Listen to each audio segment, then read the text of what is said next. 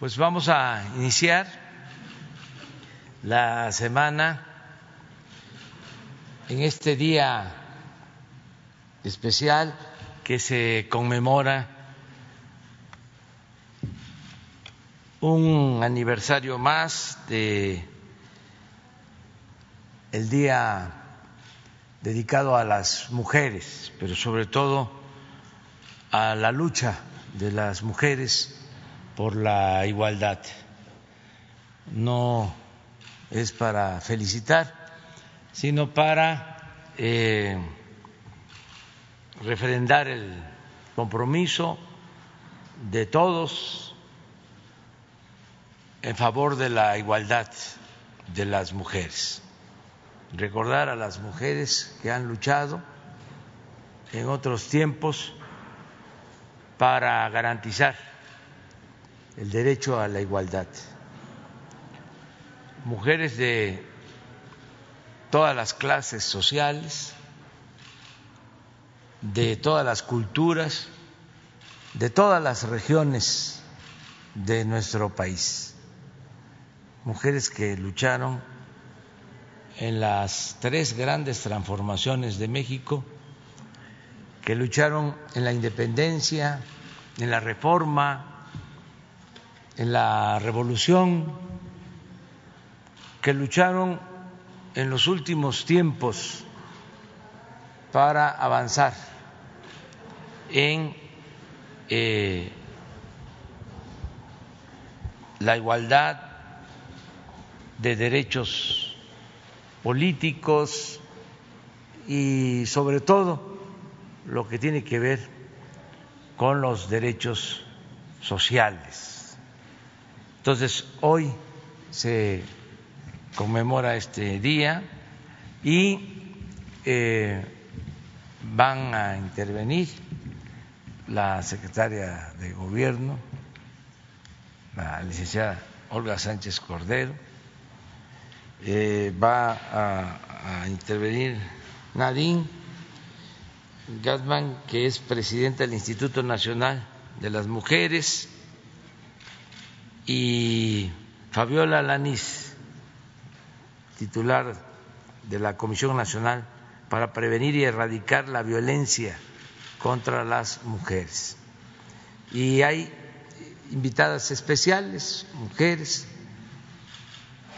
Se acordó que a las 12 del día en la Secretaría de Gobernación se va a llevar a cabo un foro para que todas tengan la posibilidad de expresarse y el gobierno de la República va a transmitir este encuentro por todas las redes sociales y se les va a pedir también a los canales vinculados con el Estado, al canal 11, al 14, al 22, que transmitan en vivo em, este encuentro, porque son muchas cosas que se tienen que decir y no nos alcanza.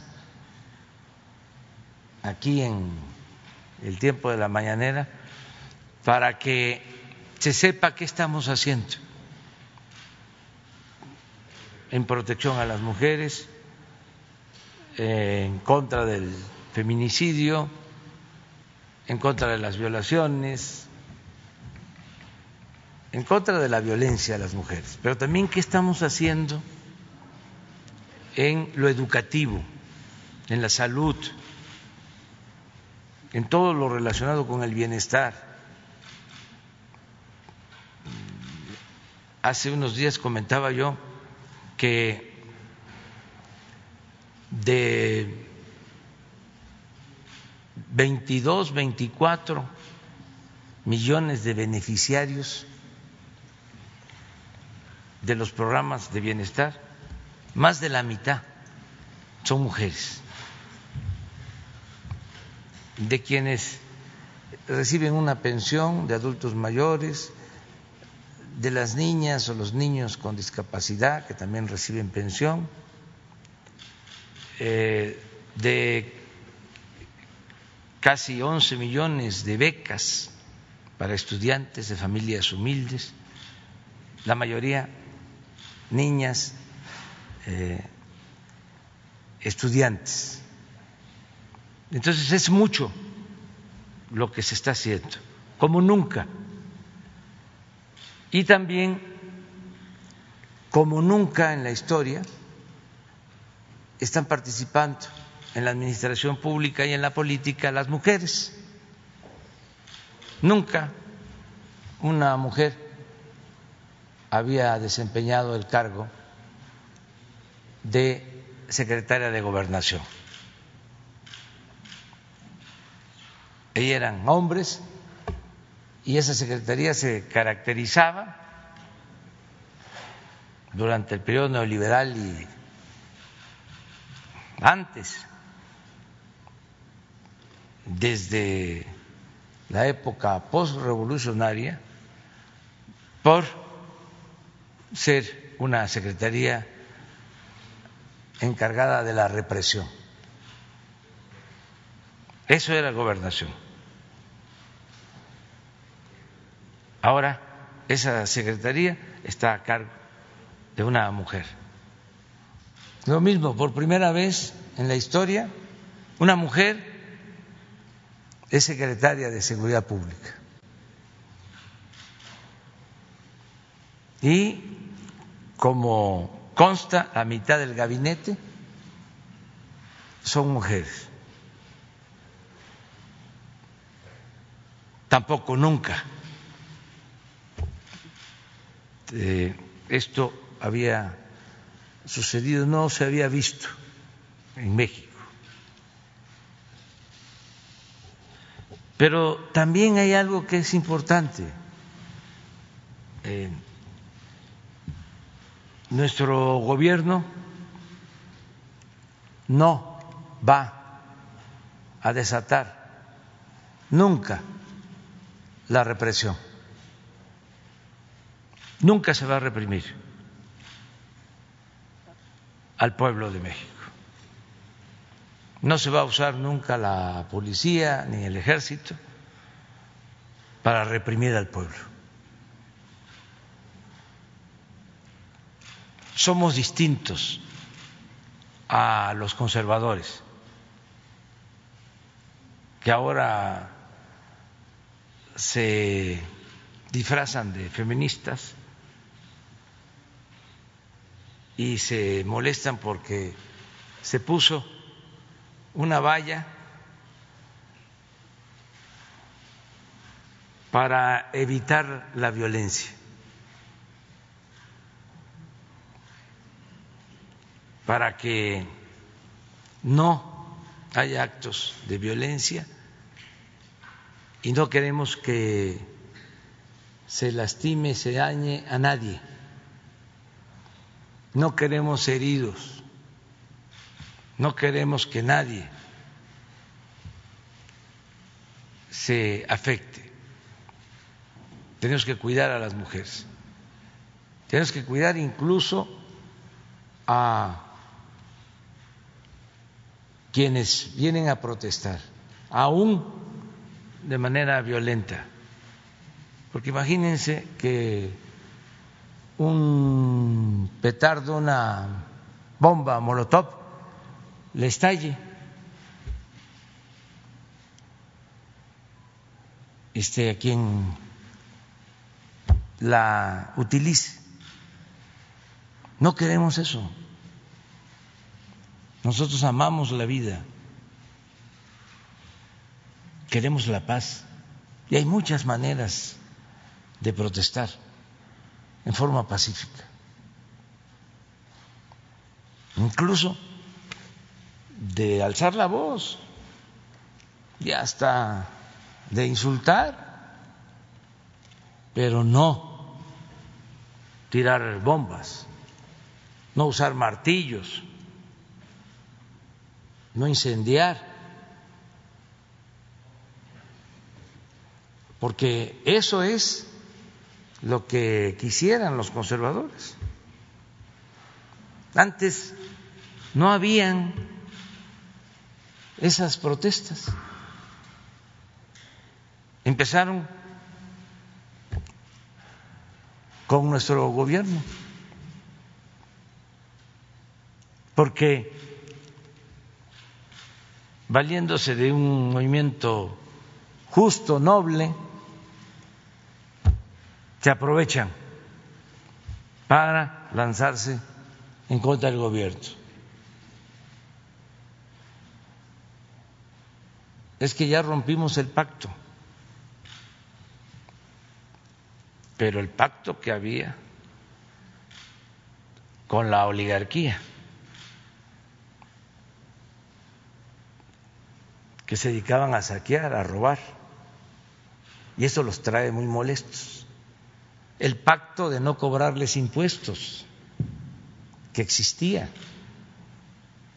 a las grandes corporaciones empresariales, financieras, porque entre otras cosas era una gran injusticia que el pueblo pagara impuestos, que el campesino, que el obrero pagara impuestos porque en todo lo que compramos va incluido el IVA, y a los grandes se les devolvían los impuestos. Todo esto vinculado con el control que ejercían y siguen teniendo de los medios de comunicación de la televisión, de la radio, de los periódicos, con honrosas excepciones, para no generalizar. Pero imagínense cuánto dinero recibían los dueños de estas empresas de comunicación,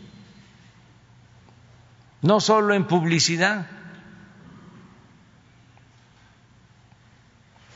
cuánto se les daba del gobierno para que se callaran y aplaudieran. Como 15 mil millones por año. Entonces, eso se terminó. Y no solo, decía yo, la publicidad o ese dinero, sino que tenían negocios, empresas que trabajaban para Pemex, para la Comisión Federal de Electricidad. En las privatizaciones ellos eran los que manejaban y recibían dinero con ese propósito para administrar hasta los reclusorios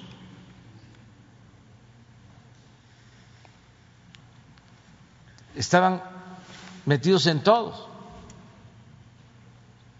Y ahora no es así, porque el gobierno representa al pueblo y el presupuesto, que es dinero del pueblo, se le está regresando a la gente y ya no pueden robar. Entonces están molestos y se vuelven ambientalistas, aunque nosotros no hemos dado ninguna concesión para la explotación minera, no hemos permitido el fracking, no hemos permitido el maíz transgénico.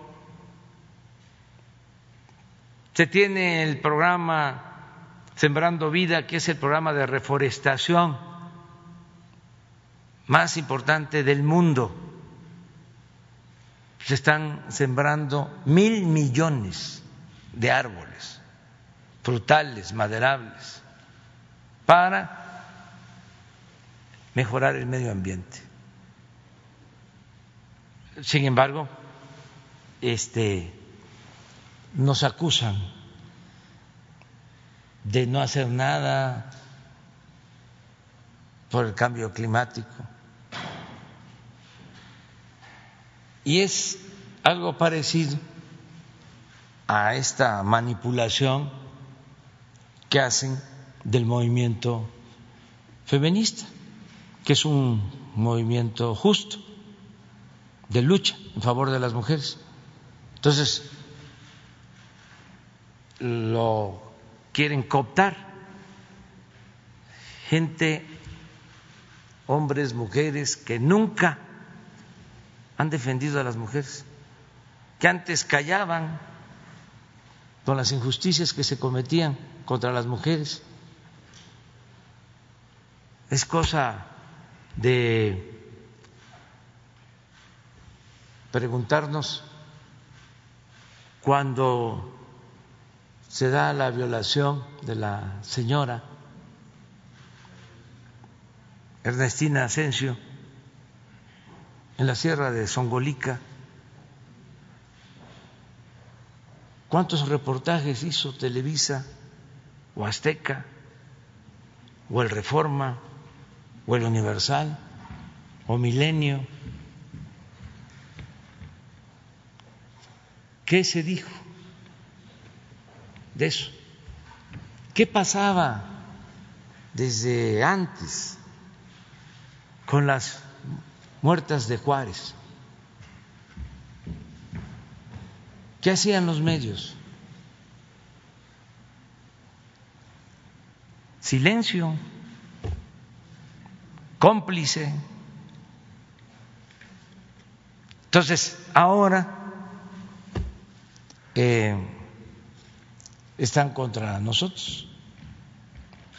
Pero debe de quedar muy claro que nosotros estamos a favor de la igualdad de las mujeres, a favor de que se garanticen sus derechos de todas las mujeres de México. No estamos en contra de las mujeres ni del movimiento feminista. Estamos en contra del autoritarismo, de la manipulación, de la hipocresía y desde luego de la corrupción, de las injusticias. Por eso tenía interés en hablar del tema. Eh, Vamos a, si les parece, escuchar a la licenciada Olga Sánchez Cordero. Eh, terminamos y luego en la segunda parte informamos sobre lo que hacemos todos los lunes acerca del precio de los combustibles, el quién es quién en las gasolinas, los precios de las gasolinas y los videos de las obras que estamos llevando a cabo. También les invitamos a que nos acompañen hasta el final. Eh, abrimos luego eh, las preguntas, la sesión de preguntas y respuestas y eh, a las 12 del día se lleva a cabo el acto de conmemoración de análisis y reflexión sobre eh, los derechos de las mujeres. De modo que vamos con la licenciada. Muchas gracias. Con su, con su permiso, señor presidente, muy buenos días a todas, a todos ustedes. México es un país con muchas desigualdades un país en el que hoy este gobierno es un gobierno que se mueve hacia la igualdad. Por eso me da mucho gusto y mucho orgullo, primero, formar parte de esta cuarta transformación que encabeza el señor presidente López Obrador y luego formar parte de un gabinete con mujeres de la talla de las que aquí están presentes. Históricamente, el hombre ha sido el centro de la vida social, política y económica, no solamente en nuestro país, sino en el mundo. La mujer, en cambio, ha tenido un papel secundario y su existencia ha sido justificada solo en relación con la del hombre. Sin embargo, las mujeres en la historia y en la historia de nuestro país, hemos reivindicado la idea de que la mujer tiene una posición en la sociedad y esa posición no es de inferioridad. La lucha por la igualdad es una gesta que las mujeres del mundo hemos construido desde hace siglos y que vamos a seguir construyendo. Las mujeres del siglo XX se reunían para compartir su inconformidad con el despojo injustificado de sus derechos civiles y políticos, el voto, la libre asociación, la participación en la vida pública y tantos más. Buscábamos, en una palabra, los derechos y las libertades. La Asamblea General de Naciones Unidas concretó este ímpetu, este ímpetu en 1977 con el reconocimiento del 8 de marzo como el Día Internacional de la Mujer. En este día se celebra la lucha encabezada por las mujeres por la igualdad, la justicia, la paz y el desarrollo.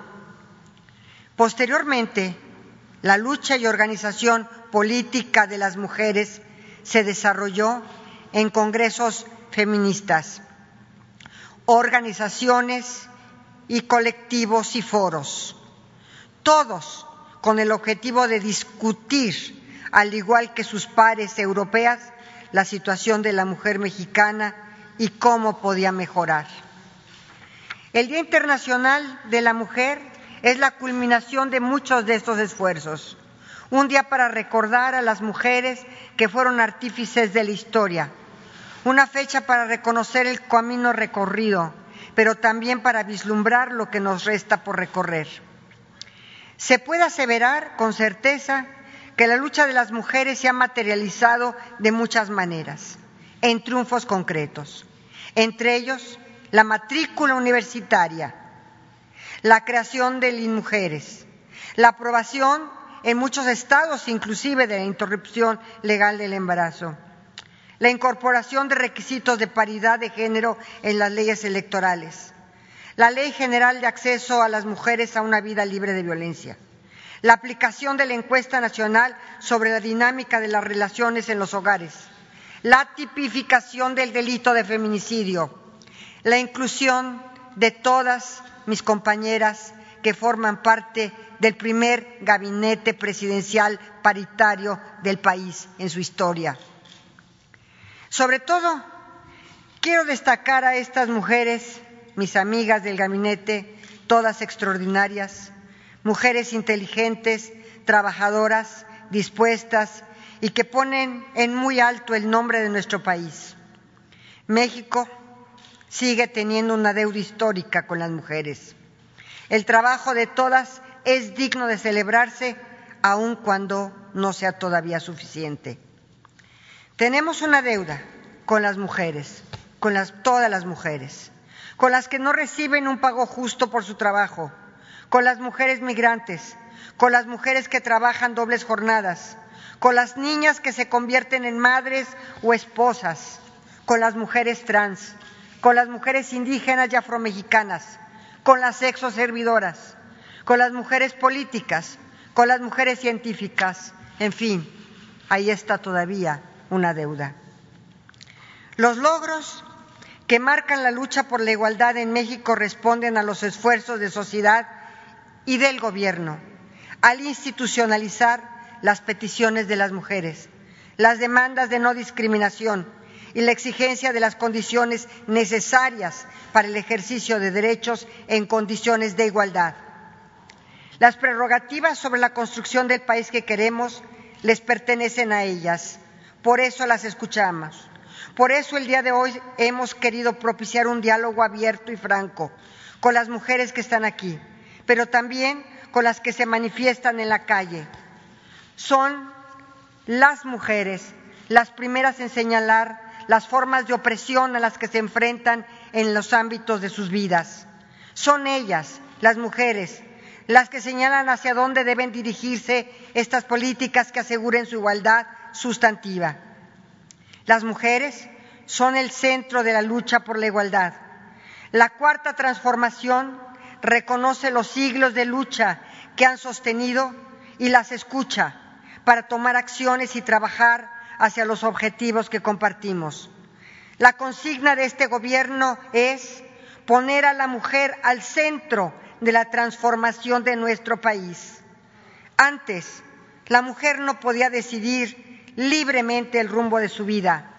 Las mujeres que hoy nos acompañan han cumplido sus sueños y hoy reconocemos todo cuanto han aportado a la construcción de la igualdad en el país, desde diferentes espacios. Y pongo el ejemplo de algunas de las mujeres que están aquí y que nos acompañan.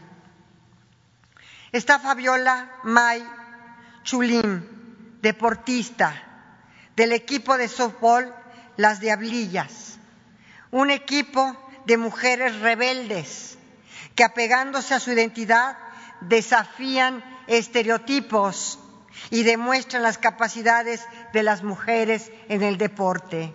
Muchas gracias, Fabiola, por estar aquí. Dina Molina Moreno.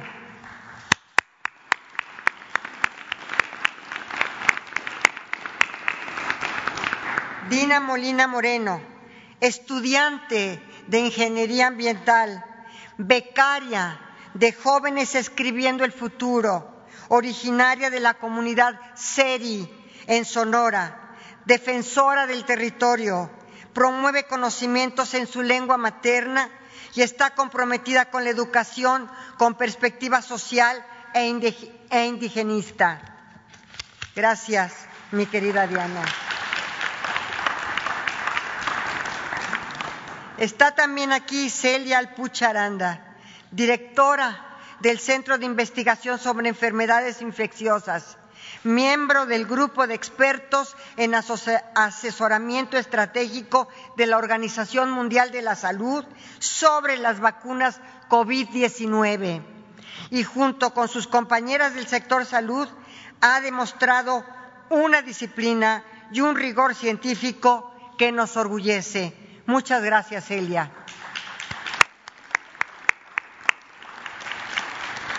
Está también con nosotros Georgina Izquierdo Montalvo, química, investigadora, miembro del grupo directivo de la Asociación Internacional de Geotermia y directora general del Grupo Nacional de Electricidad y Energías Limpias.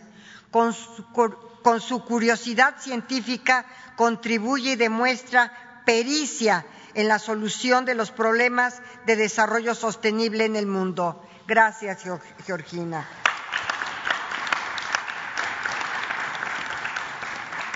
Está también con nosotros Argentina Ivonne Casanova Mendoza.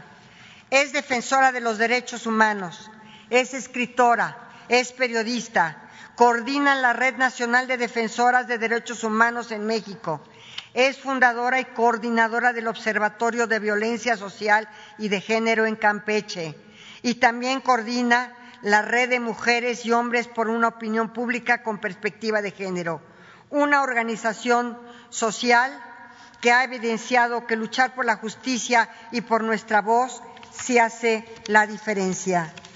Por aquí también, bravo. perdón. Por aquí también tengo a Lucel, Luceidi Castañeda Reynoso, una sembradora de Morelos. ¿Dónde estás? Muchas gracias,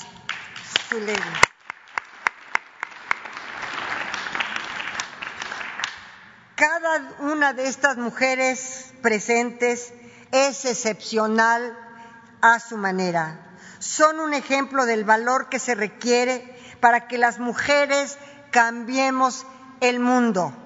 Y son prueba de que sus vidas y sus proyectos hoy, están en el centro de esta cuarta transformación. Ponerlas en el centro de la transformación es en sí mismo un cambio sustancial. Por último, vivimos en el país un momento histórico y este momento histórico es por la causa de la igualdad. En honor a todas las mujeres que nos antecedieron en la lucha, en homenaje de aquellas que ya no están. Tenemos que refrendar el compromiso que asumimos quienes hoy somos parte de la vida nacional desde una posición privilegiada. Dejemos huella para que la historia diga, lo hicimos juntas, lo hicimos todas, y las mujeres de su gabinete, señor presidente, lo estamos haciendo con esta oportunidad que nos ha dado. Muchas gracias.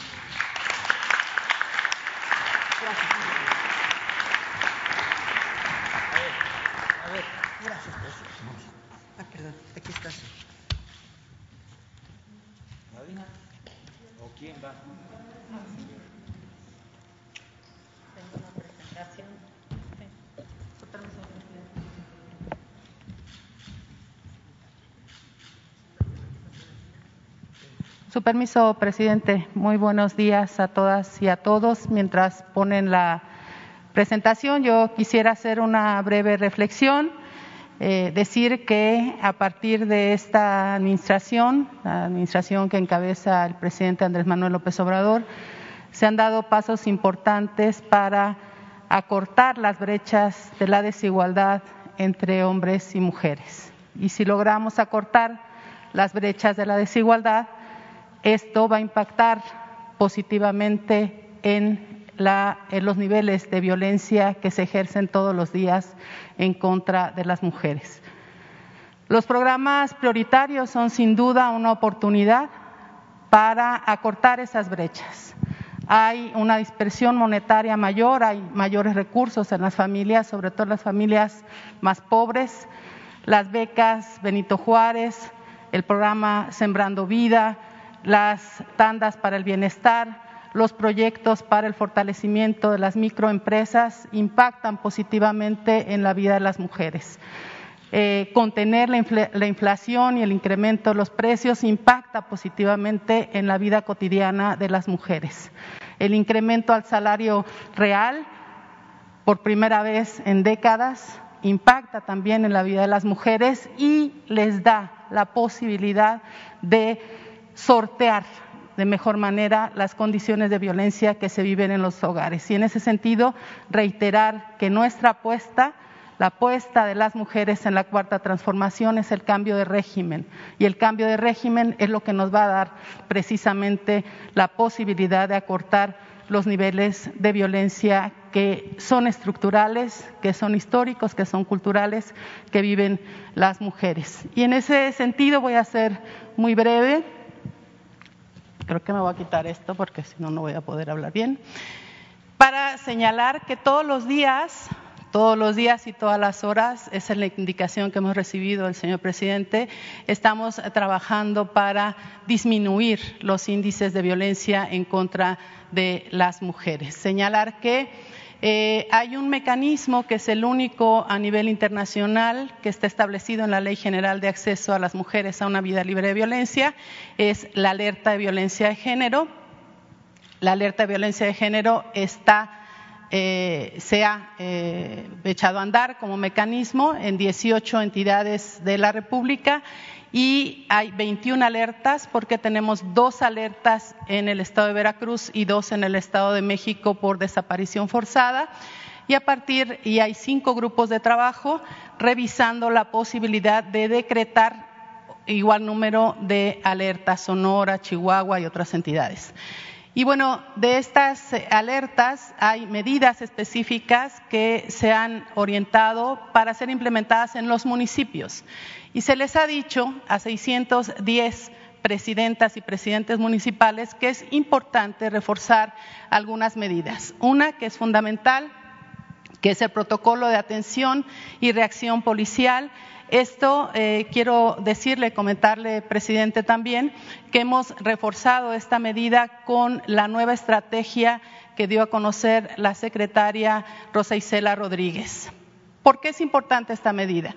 porque nosotros necesitamos que cuando hay una llamada de auxilio en el 911, las policías, las unidades policíacas, los que son el primer respondiente, actúen de manera adecuada, sepan cómo se trata eh, de eh, cómo se debe atender a una mujer que está viviendo un episodio de violencia y pueda actuar de manera rápida y de manera adecuada. Estos eh, protocolos de atención se han implementado, se están implementando en ocho entidades de la República. Después, solamente en ocho de los 18 estados eh, decretados en alerta de violencia de género. Después tenemos la unidad de análisis y contexto que es central, centralísimo. Aquí el llamado a las autoridades estatales es que eh, profundicen esta medida. En la unidad de contexto, que solamente existen cuatro entidades, nosotros eh, es, es fundamental reconocer cuando ocurre un delito en contra de las mujeres, eh, la unidad de contexto te permite analizar no el delito en sí mismo, sino la circunstancia en la que se dio ese delito.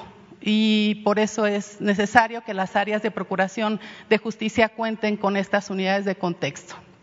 Después tenemos el establecimiento de módulos de atención inmediata. Ahorita voy a explicar más adelante cómo funcionan. Hay 11 entidades federativas que ya lo tienen y también señalar que en cada entidad federativa eh, es necesario, porque así lo establece la ley, las leyes estatales y las leyes federales, que las fiscalías cuenten con fiscalías especializadas en feminicidios, con fiscalías especializadas en delitos sexuales, con fiscalías especializadas en desaparición forzada y con eh, fiscalías que puedan atender los feminicidios y las muertes violentas de mujeres.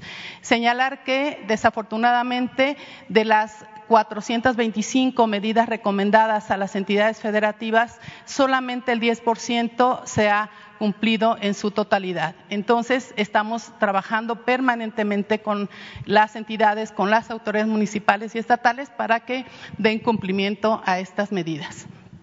En la siguiente lámina este, podemos, eh, eh, bueno, queremos informar que por primera vez en la, historia de la administración y de esta, y de esta área, eh, echamos a andar un programa eh, de apoyo y de coordinación entre el gobierno federal y diferentes instancias en las entidades federativas para reforzar la capacidad de respuesta de las fiscalías especializadas, para reforzar la capacidad de respuesta de las y los ministerios públicos, de los forenses, de todas, eh, digamos, los profesionistas, las y los profesionistas encargados de la procuración de justicia. Y entonces, a partir del primero de marzo, ingresaron 685 personas con eh, especialidad, sobre todo eh, abogadas, abogados, eh, especialistas en el tratamiento de las violencias en contra de las mujeres,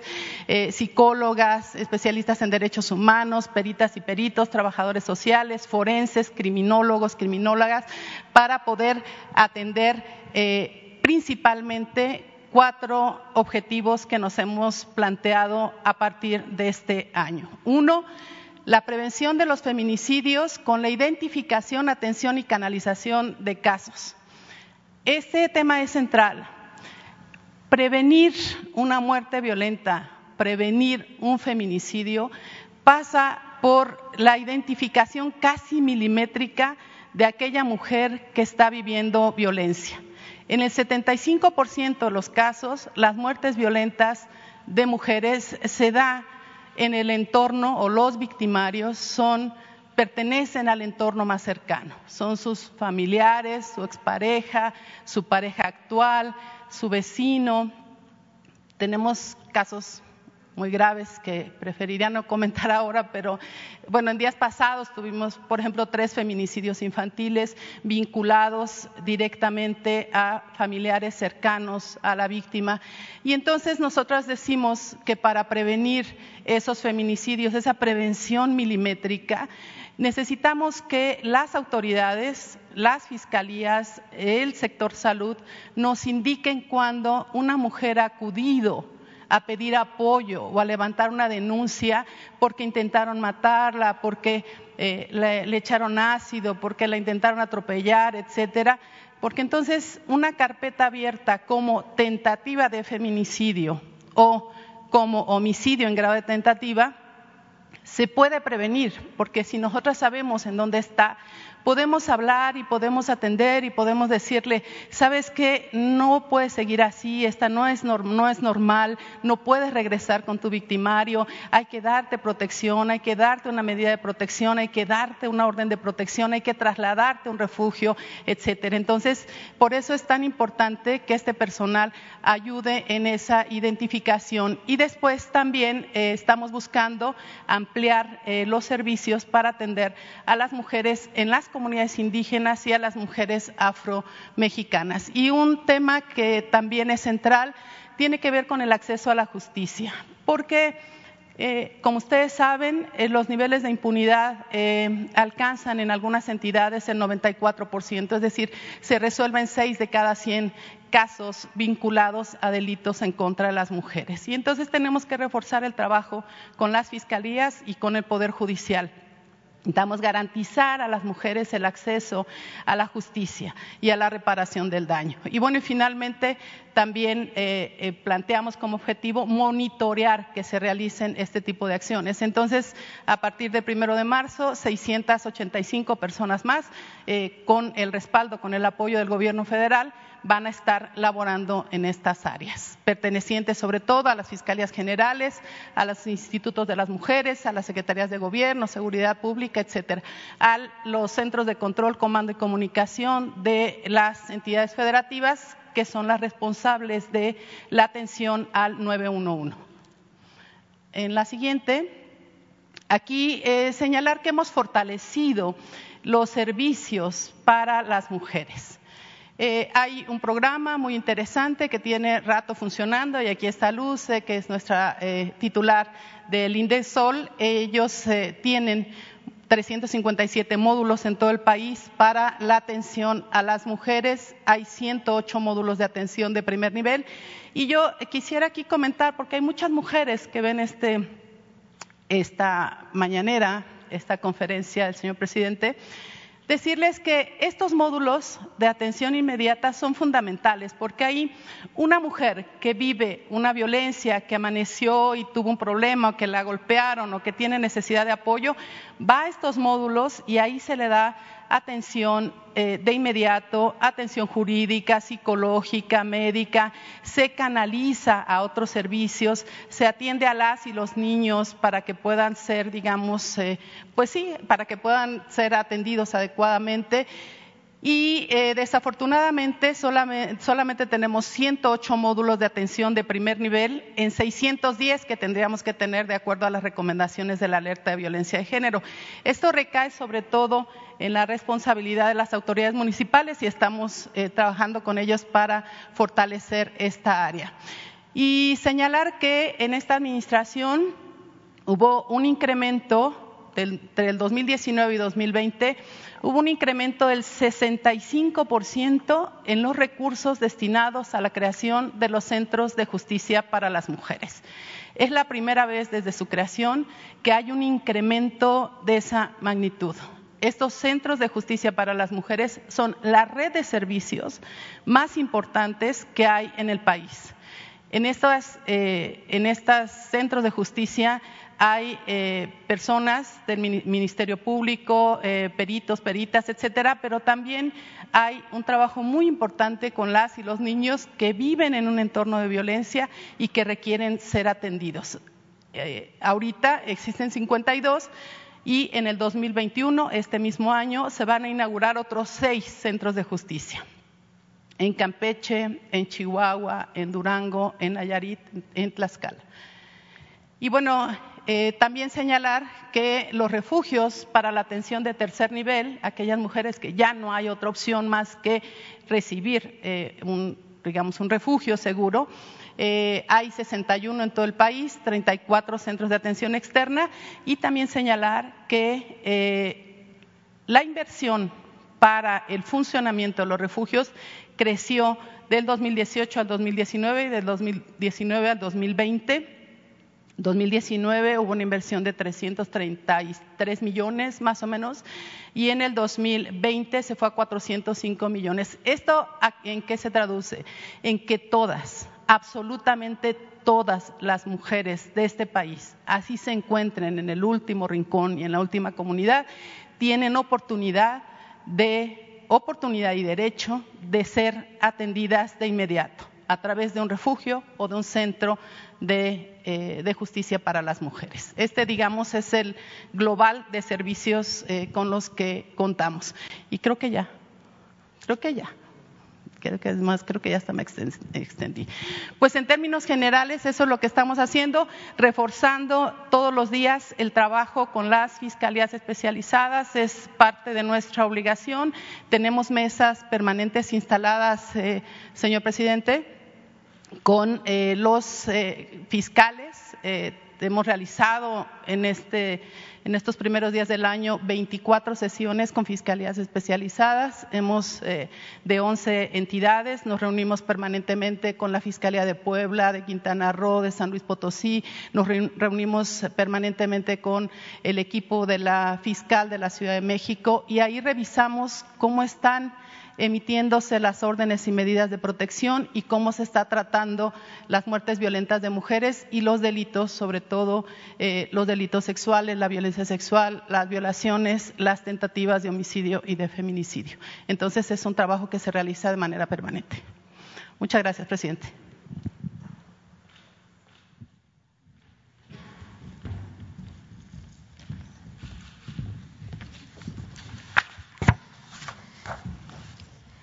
Muy buenos días a todas y todos, presidente Andrés Manuel López Obrador, querida secretaria, eh, gabinete, secretarias, todas eh, las invitadas especiales, eh, las mujeres que estarán participando en el foro, hablando sobre cómo las mujeres estamos en el centro de la transformación.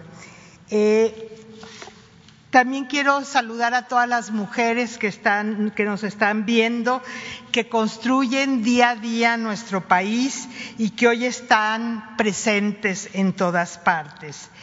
Eh, es escuchando a las mujeres, es escuchando el trabajo que eh, estamos construyendo este país, estamos haciendo esta transformación profunda.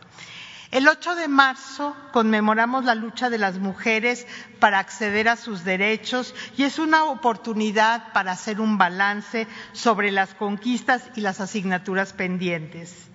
El Gobierno de México ha definido como uno de sus principales compromisos acompañar a las mujeres en sus diversas luchas y acompañarse de las mujeres como sus principales aliadas en la reconstrucción del país porque no podemos avanzar sin poner en el centro de la transformación a las mujeres y principalmente a las más pobres, a las históricamente excluidas, porque el bienestar comienza con un país donde haya equidad e igualdad.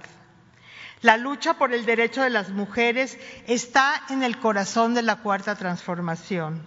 La transformación de México está derribando viejas y obsoletas estructuras y está cambiando los modos de hacer política y para eso la participación de las mujeres en espacio de toma de decisiones es fundamental para desterrar la indiferencia, la corrupción, la simulación y la omisión de los anteriores gobiernos.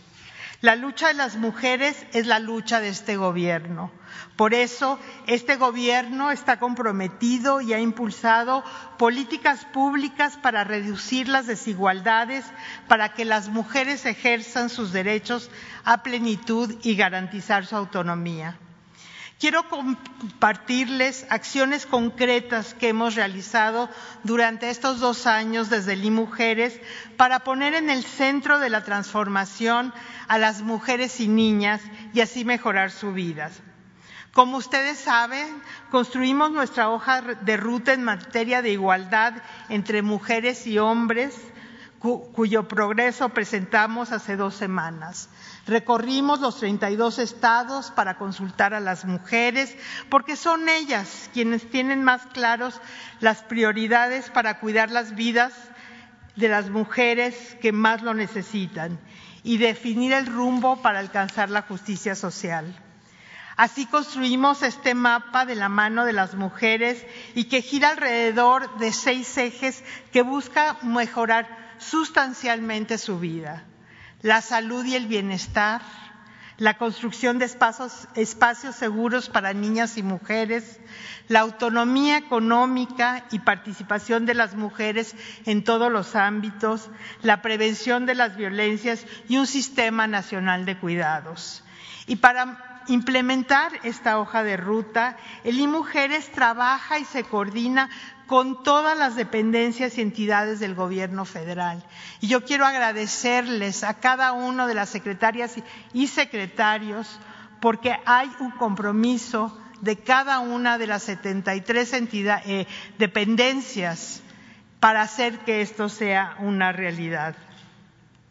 No vamos a mencionar programas específicos, pero sí vamos a hablar de compromisos y prioridades porque estamos en veda electoral.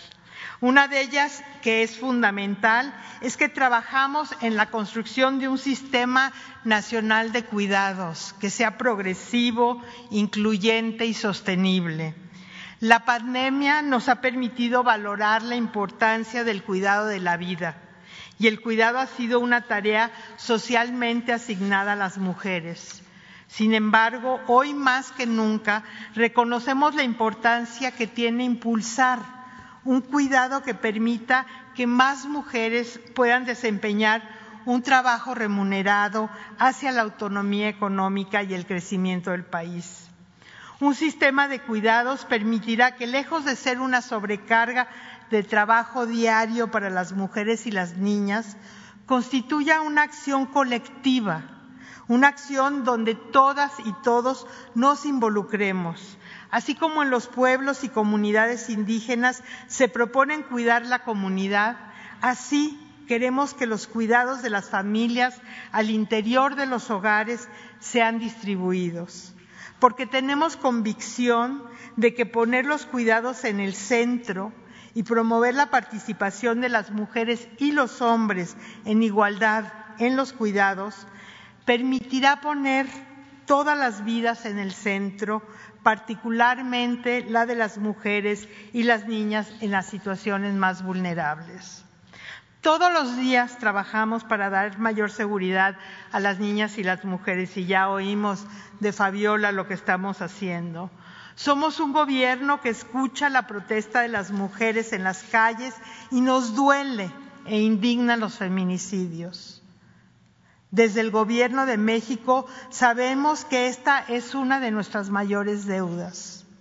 Mejorar la vida de las mujeres está en el centro de nuestras prioridades, su seguridad y progreso en una sociedad equitativa es absolutamente fundamental para el desarrollo de nuestro país.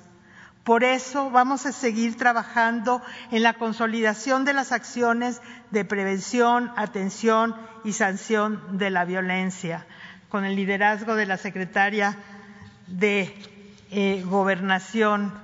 Eh, y sabemos que el desafío es grande, pero nuestro compromiso y nuestra determinación también. Trabajamos para atender las necesidades de las mujeres en mayores condiciones de vulnerabilidad. El acceso a la tierra y a, propiedad para las mujeres representa otro gran reto, ya que también hemos heredado del neoliberalismo que ha llevado a las mujeres a ser las más pobres entre los pobres, despojándoles de su tierra y territorio. La mayoría de las mujeres en el ámbito rural fueron despojadas de sus derechos agrarios por las reformas neoliberales y por eso seguimos trabajando para reconocer a las mexicanas como dueñas legítimas de sus tierras, impulsando la autonomía en el campo. Finalmente, quiero decir que la coordinación de todo el gobierno federal es crucial para alcanzar la plena igualdad entre mujeres y hombres. Lo es porque permite que decenas de programas que se dirigen a mejorar la vida de las mujeres por primera vez se comuniquen, integren recursos y esfuerzos, eviten duplicidad de funciones y consigan tener así impactos más profundos duraderos, efectivos en la vida de las mujeres y niñas de nuestro país. Señor presidente, las principales aliadas del Gobierno de México son las mujeres, las que participan en la regeneración de la vida pública y de la vida privada cotidianamente, desde todos los espacios, como las mujeres que hoy nos acompañan. Tenemos la convicción de que la transformación nacional que está, que está en marcha es feminista y tiene cabida para todas las mujeres porque hemos andado, juntas por el camino y reconocemos que nuestras luchas y metas son las mismas. Escuchamos las voces y construimos de la mano con todas para que los derechos de las mujeres sean una garantía. Este 8 y 9 de marzo, las organizaciones de jóvenes, de mujeres y feministas están en la calle recordándonos lo que falta, poniendo al centro del debate el reconocimiento de sus derechos. Respetamos sus llamados a la acción coordinada y pacífica. Acompañamos sus reivindicaciones y abrimos nuestras puertas al diálogo, convencidas de que es mucho más lo que nos une que lo que nos separa. Tenemos toda la disposición de escuchar y de buscar conjuntamente mejores rutas para avanzar en el camino de la igualdad, porque la transformación del país se construye desde abajo y en alianza con las mujeres de México, porque las mujeres tienen claro el rumbo del proyecto nacional y el sentido de justicia social. Es el tiempo de la acción, de la unión y de las respuestas, donde urgimos para que la justicia en su sentido más amplio sea una realidad más cercana. Muchas gracias.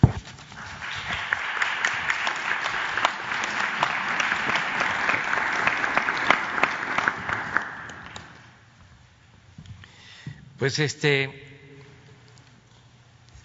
terminamos esta etapa en la conferencia, estas eh, intervenciones, eh, como ya se expresó a las doce del día, la Secretaría de Gobernación se va a llevar a cabo un encuentro, un diálogo eh, de mujeres que se va a transmitir a todo el país. Ahora vamos a iniciar la etapa siguiente de los lunes eh, con la participación de Ricardo Sheffield para ver cómo están los precios de los energéticos. Buenos días, señor presidente. Buenos días a las talentosas compañeras del equipo del gobierno federal en esta cuarta transformación. Buenos días a las invitadas, a todas y a todos ustedes. ¿Quiénes quieren los precios de los combustibles? Empezamos con la gasolina regular. La gasolina regular la encontramos con el precio y el margen más alto en franquicia Pemex de Isla Mujeres, Quintana Roo, con un precio al público de 22 pesos por litro, un margen de dos pesos 69 centavos, comparado con los 18 centavos de margen que tiene una gasolinera móvil en San Mateo Atenco, en el Estado de México, y un precio al público de 18 pesos 43 centavos por litro. En la gasolina premium, el precio más alto, con el margen más alto, lo tiene Shell en Naucalpan de Juárez, en el Estado de México, 23 pesos con 75 centavos por litro. Estos angelitos nada más le suben 3 pesos con 6 centavos a cada litro comparado con los 15 centavos que tiene de margen franquicia Pemex en Ciudad Madero, Tamaulipas, a 19 pesos con 82 centavos por litro el precio al público en el diésel. En el diésel combustibles BP de Escárcega Campeche tiene un precio al público de 23 centavos con 23 pesos con 5 centavos por litro, un margen, estos sí se pasan de rosca con el diésel, 3 pesos con 14 centavos tienen de margen comparado con los 15 centavos de margen que tiene franquicia Pemex en inmobiliaria peninsular en Espitia, Yucatán, 20 pesos con 50 centavos precio al público y esos 15 centavos de margen, pues es lo que hacen que puedan dar un buen precio a los consumidores. Si lo vemos con promedios en la semana, Redco, Chevron y Full Gas fueron los tres más caros en la semana. Vale la pena reconocer a Arco que durante dos años estuvo en los tres primeros lugares de los más caros de todo el país y ahora por primera vez se baja media tabla muy bien por ese esfuerzo de arco y en los más económicos G500 que ya lleva más de un año allí, ExxonMobil que tiene unos cuantos meses que se ha integrado a los más económicos, bien por móvil y Orsan que también se ha caracterizado por mucho tiempo de estar entre los más económicos. Si vemos con corte el 5 de marzo, el promedio de la mezcla mexicana de petróleo 62 dólares con 40 centavos. Hace un año, lo pueden ver ahí en la tabla, era de 45 dólares con 44 centavos. Ha subido mucho los precios internacionales del petróleo. Sin embargo, vemos los promedios del mismo día 5 de marzo, la premium 21 pesos 52 centavos, el diésel 21 pesos 22 centavos y la regular 20 pesos con 24 centavos. Son promedios muy similares a los que había hace un año y eso tomando en cuenta que ha subido muchísimo la mezcla mexicana del petróleo. Y en la siguiente podemos ver parte de lo que se está logrando por instrucciones del presidente. Ya van varias semanas en que se está aplicando el incentivo fiscal. Ahorita con este incentivo fiscal que se vuelve a aplicar en esta semana del 6 al 12 de marzo, te ahorras en la gasolina regular 77 pesos con 54 centavos en un tanque de gasolina regular. De la premium te ahorras 5 pesos con 86 centavos, ahí el, el incentivo fiscal es el más bajo, 3.39, y en el diésel te ahorras 33 pesos con 50 centavos, ahí el incentivo fiscal es de 14.9% para cumplir lo que ha venido diciendo el señor presidente y se ha comprometido de que los precios de las gasolinas, de los combustibles estén por debajo o igual al promedio de la inflación, tomando como partida los precios del último día de noviembre del año 2018 y la inflación de allá acumulada, que ha sido afortunadamente baja. En, el tema de verificaciones atendimos 222 denuncias que se presentaron, como ustedes saben, a través de la app de litro por litro que sigue funcionando en ambos sistemas Android e iOS. Lo hicimos a través de 178 visitas o verificaciones, siete, lamentablemente ha crecido este número, no se dejaron verificar, no se dejó verificar María Soledad, Cuenca Merlo, en Aztlayanca, Tlaxcala, tampoco Cristina Rico en Villagrán, Guanajuato, ¿qué pasó, paisana? Cumpla la ley. Y cinco estaciones en Mérida, Yucatán.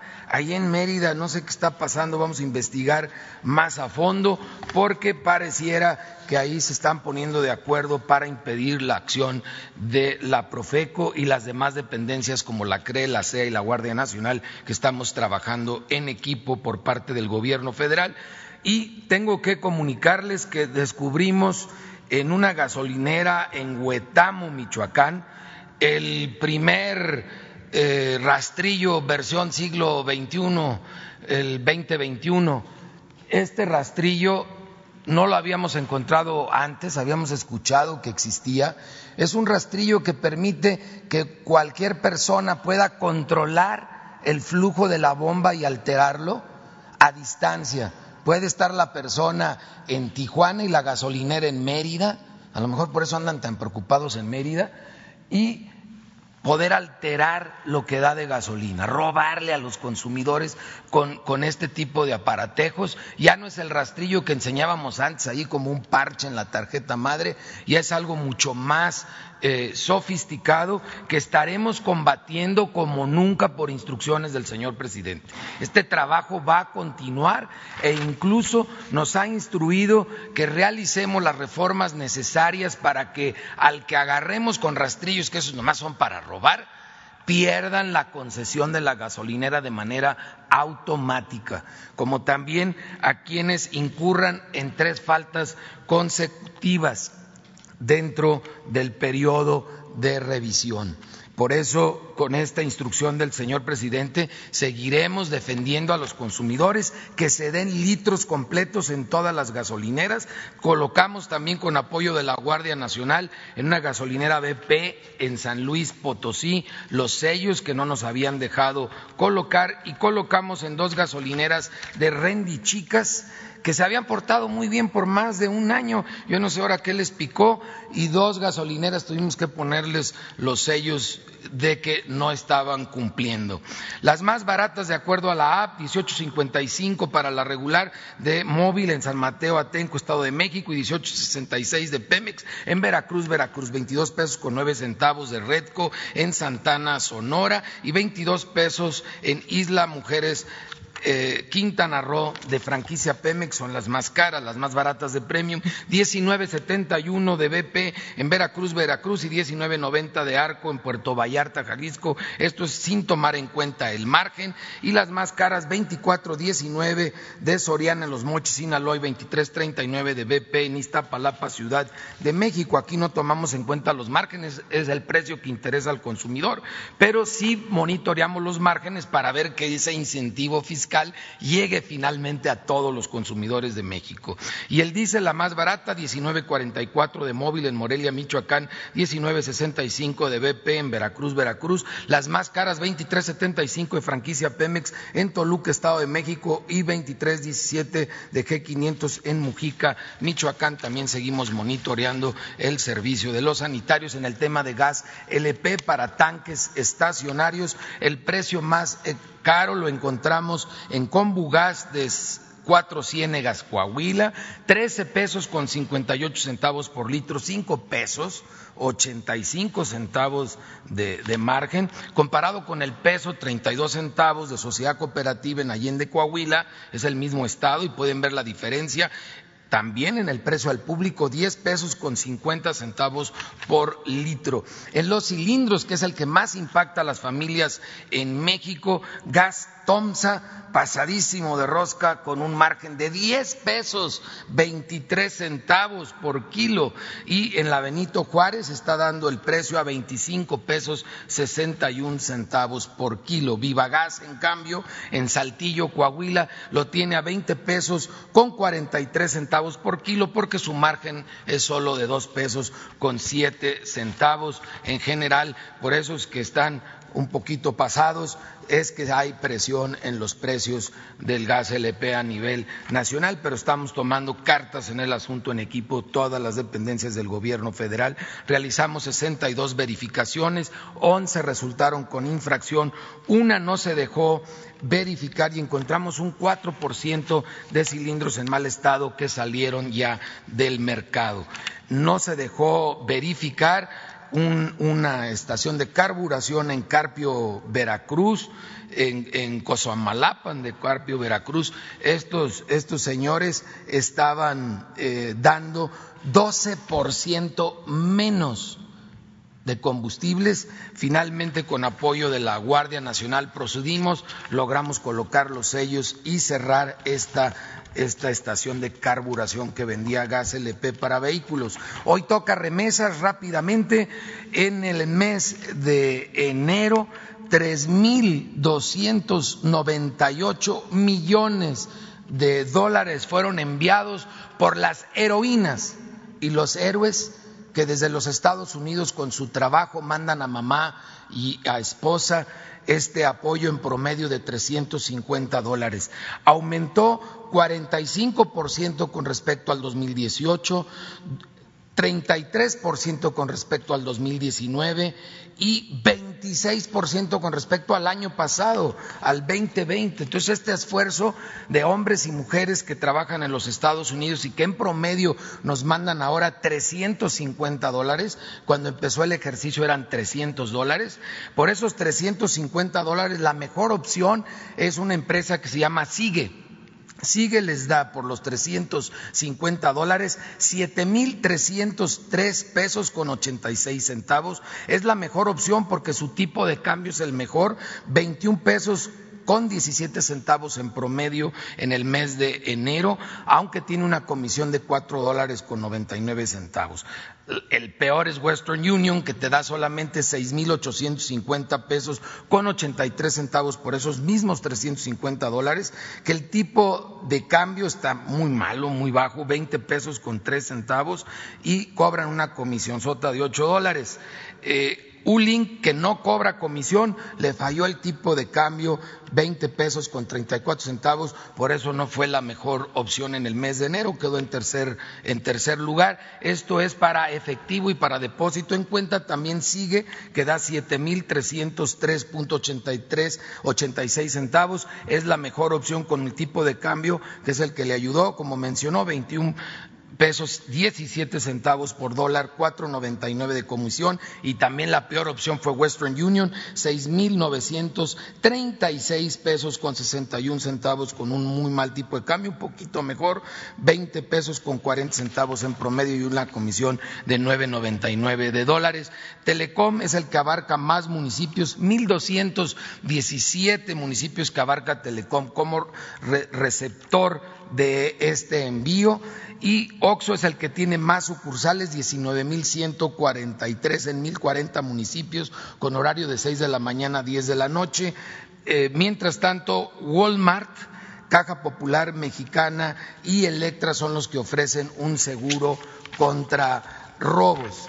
Yo quiero aprovechar para agradecer al presidente Andrés Manuel López Obrador la oportunidad que me dio de servir a México, a mi querido México desde la Profeco. Viví, sentí y aprendí de primera mano los valores que cimientan el gobierno del señor presidente. Es tiempo de volver a casa para llevar al terruño la cuarta transformación. Muchas gracias.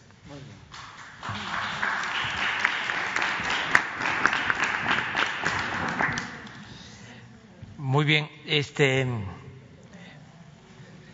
sí, nada más eh, decir que por su voluntad este, porque no queríamos dejarlo ir, porque es eh, un servidor público ejemplar, Ricardo Schaefer, pero quiere ir a su terruño, a su lugar de origen, no quiere perder la, la querencia. Entonces, este, que le vaya bien. Eh, por cierto, eh, lo va a sustituir una mujer también.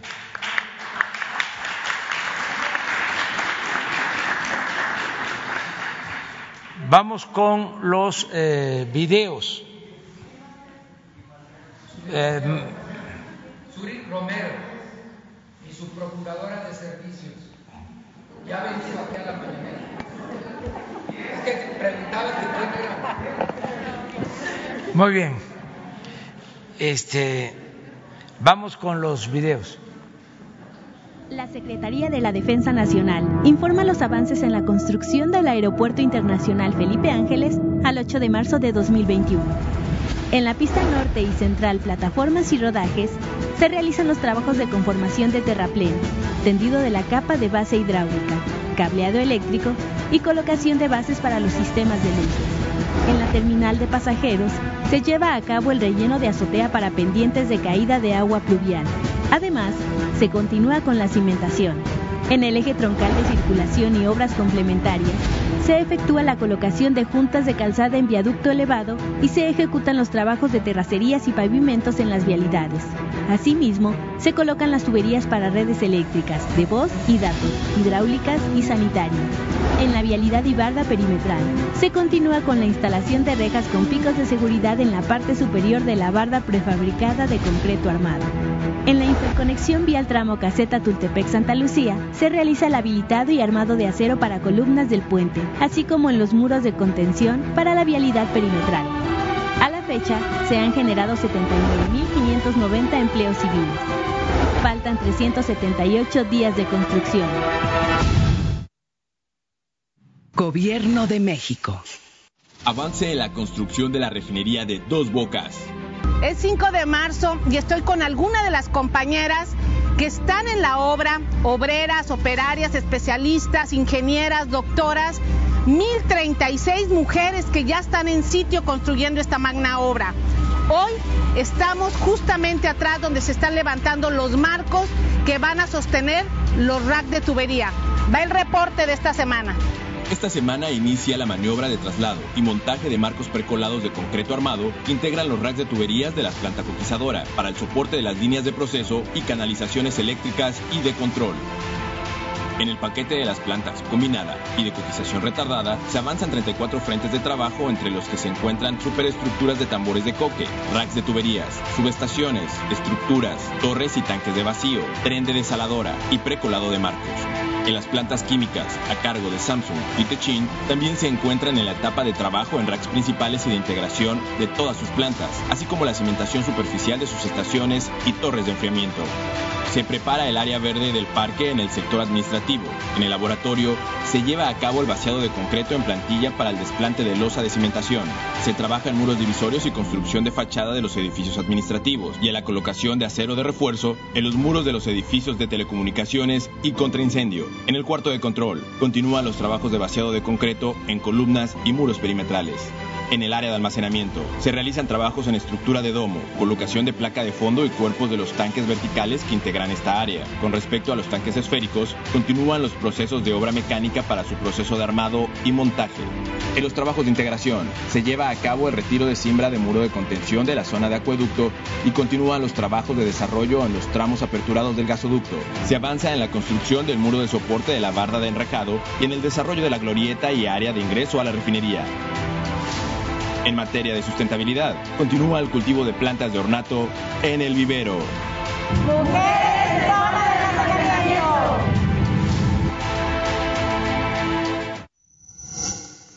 Gobierno de México. Tren Maya. Reporte de avances. Semana 29 de 157. En el tramo 1, realizamos trabajos de afines sobre la capa de terraplén y avanzamos en la construcción de obras de drenaje. En el tramo 2, ejecutamos trabajos de despalme y continuamos con el desmontaje de la vía antigua. En el tramo 3 proseguimos con el corte y la clasificación de la plataforma existente y la construcción de pasos vehiculares. En el tramo 4 llevamos a cabo trabajos de desmonte y despalme y actividades de terracería. Al día de hoy, hemos generado 40.054 empleos directos e indirectos a lo largo de los cuatro tramos. Al 3 de marzo, en el tramo 1, llevamos 35.34 kilómetros de los 40 comprometidos para el 31 de marzo. Para el 30 de junio nos comprometemos a tener 95 kilómetros de tramo en obras. En el tramo 2, llevamos 40.4 de los 42 kilómetros de trabajo previstos y nos comprometemos a tener 91 kilómetros de tramo en obras para el 30 de junio. En el tramo 3, avanzamos en 18.1 kilómetros de 30 previstos e hicimos el compromiso de tener 60 kilómetros de tramo en obras para el 30 de junio. En el tramo 4, hemos avanzado con 33.30 kilómetros de los 40 previstos para el 31 de marzo y nos comprometimos a tener 36 kilómetros de área ferroviaria y 72 kilómetros de área carretera para el 30 de junio. En el tren Maya, tenemos el compromiso de avanzar rápido por la gente del sureste. Gobierno de México. Construcción del tren interurbano México-Toluca. Reporte semanal.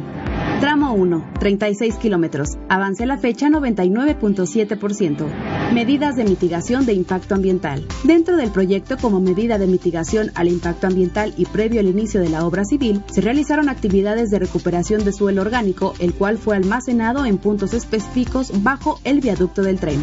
Obras inducidas. Se continúan los trabajos de reubicación de la línea de alta tensión en el kilómetro 7. Se construyeron canalizaciones bajo el Boulevard Las Torres y se habilitó el marco metálico para la nueva conexión con la subestación eléctrica de CFE. Vía catenaria y obra electromecánica. Avance la fecha 43.5%. Viaducto 2. Continúan los trabajos de instalación de vía en el kilómetro 27.8 con el colado de plintos de concreto. Estos elementos fueron diseñados con ventanas para permitir el libre escurrimiento y desalojo del agua pluvial. Bitúnel. En el túnel derecho se lleva un avance del 80% en la instalación de ménsulas y charolas para las instalaciones de señalización, comunicaciones y control de trenes. Se avanza también en la colocación de vía alcanzando mil metros en este túnel. Tramo 3, 17 kilómetros, avance a la fecha 52.5%.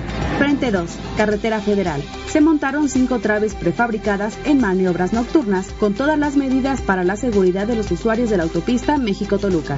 Subestación eléctrica de tracción 2. Se realizó la maniobra de montaje de los elementos metálicos del pórtico principal para la acometida eléctrica de la subestación. Estación Santa Fe. La estación se ubica dentro del vaso regulador Totolapa, por lo que todas las instalaciones serán construidas sobre columnas de concreto para no afectar el funcionamiento hidráulico del sitio.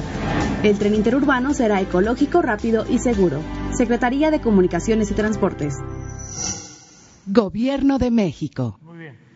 Bueno, iniciamos con preguntas. Eh, tenemos dos pendientes, Diego Cedillo y Rodolfo Montes. Nada más dos y luego abrimos. Diego. Buenos días, señor presidente. Buenos días, secretarias, procurador. Buenos días a todas las invitadas. Mi nombre es Diego Elías Cedillo de Tabasco Hoy, Campeche Hoy, Quintana Roo Hoy, Diario Basta en la Ciudad de México de Grupo Cantón. Señor presidente, en atención hoy al día 8 de marzo, Día Internacional de las Mujeres, me gustaría destacar un tema que en algún momento dado tuve bien planteárselo a la secretaria de Gobernación, la doctora Olga Sánchez Cordero. Este tema es al respecto de una campaña que viene siendo impulsada por mujeres en todo el país, al respecto de una menstruación digna. Este tema en particular, señor presidente, es una demanda que tienen múltiples mujeres en todo el país en atención a reformar el artículo 2A de la ley del IVA. Pues todas estas medicinas o todos estos eh, artículos de higiene personal para las mujeres están grabados directamente con este impuesto.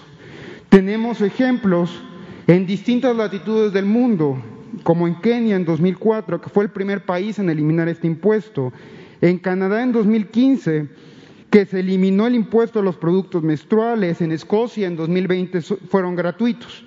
Entonces, señor presidente, ese día que se lo planteé a la, ministra en retiro, eh, muy acertadamente comentó que algunas veces la eliminación de estos impuestos no va directamente al consumidor, beneficioso lamentablemente según el comportamiento del mercado. Sin embargo, eh, la doctora Sánchez Cordero comentó que lo pondría sobre la mesa.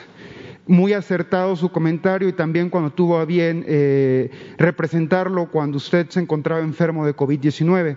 Sin embargo, considero prudente planteárselo directamente en un día tan importante como lo es hoy, señor presidente. ¿Por qué? Porque eh, el tema de la menstruación digna, y no me lo va a dejar mentir la profesora Delfina, en el tema de la deserción escolar, cuando las mujeres pasan por este periodo de, bueno, por este periodo en particular, tienen una, tienden a tener deserción en las escuelas por no poder eh, adquirir estos productos.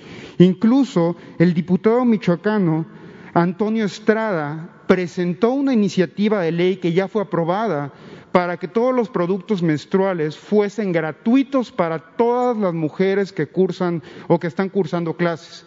Entonces, señor presidente, yo me permito preguntarle, con base en el día 8 de marzo, con base en el Día de la Mujer, ¿usted consideraría posible presentar una iniciativa al Congreso, a la Cámara Alta, a la Cámara Baja, o inclusive platicarlo con el secretario de Hacienda, Arturo Herrera, para ver si se pudiera esgrimir alguna estrategia para que todas las mujeres en México pudieran tener acceso a una menstruación digna? Muchas gracias, señor presidente. Bueno, se analiza, no se limita nada. Este, los que tienen más conocimiento sobre este tema van a hacernos la recomendación Y yo creo que la licenciada puede explicar sobre esto, si ya lo ha tratado.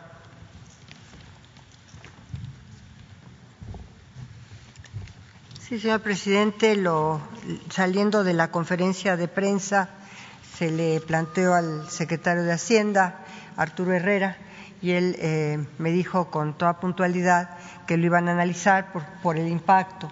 Pero como yo lo establecí desde ese momento cuando se me preguntó, presidente, y además lo repito porque así ha sido en muchas ocasiones, que lamentablemente todos los impactos de algunos de los impuestos que se pueden llegar a reducir o incluso a eliminar con tasa cero eh, no llegan al, al consumidor final sino que se quedan precisamente con todos quienes son los intermediarios, los comercializadores o los fabricantes.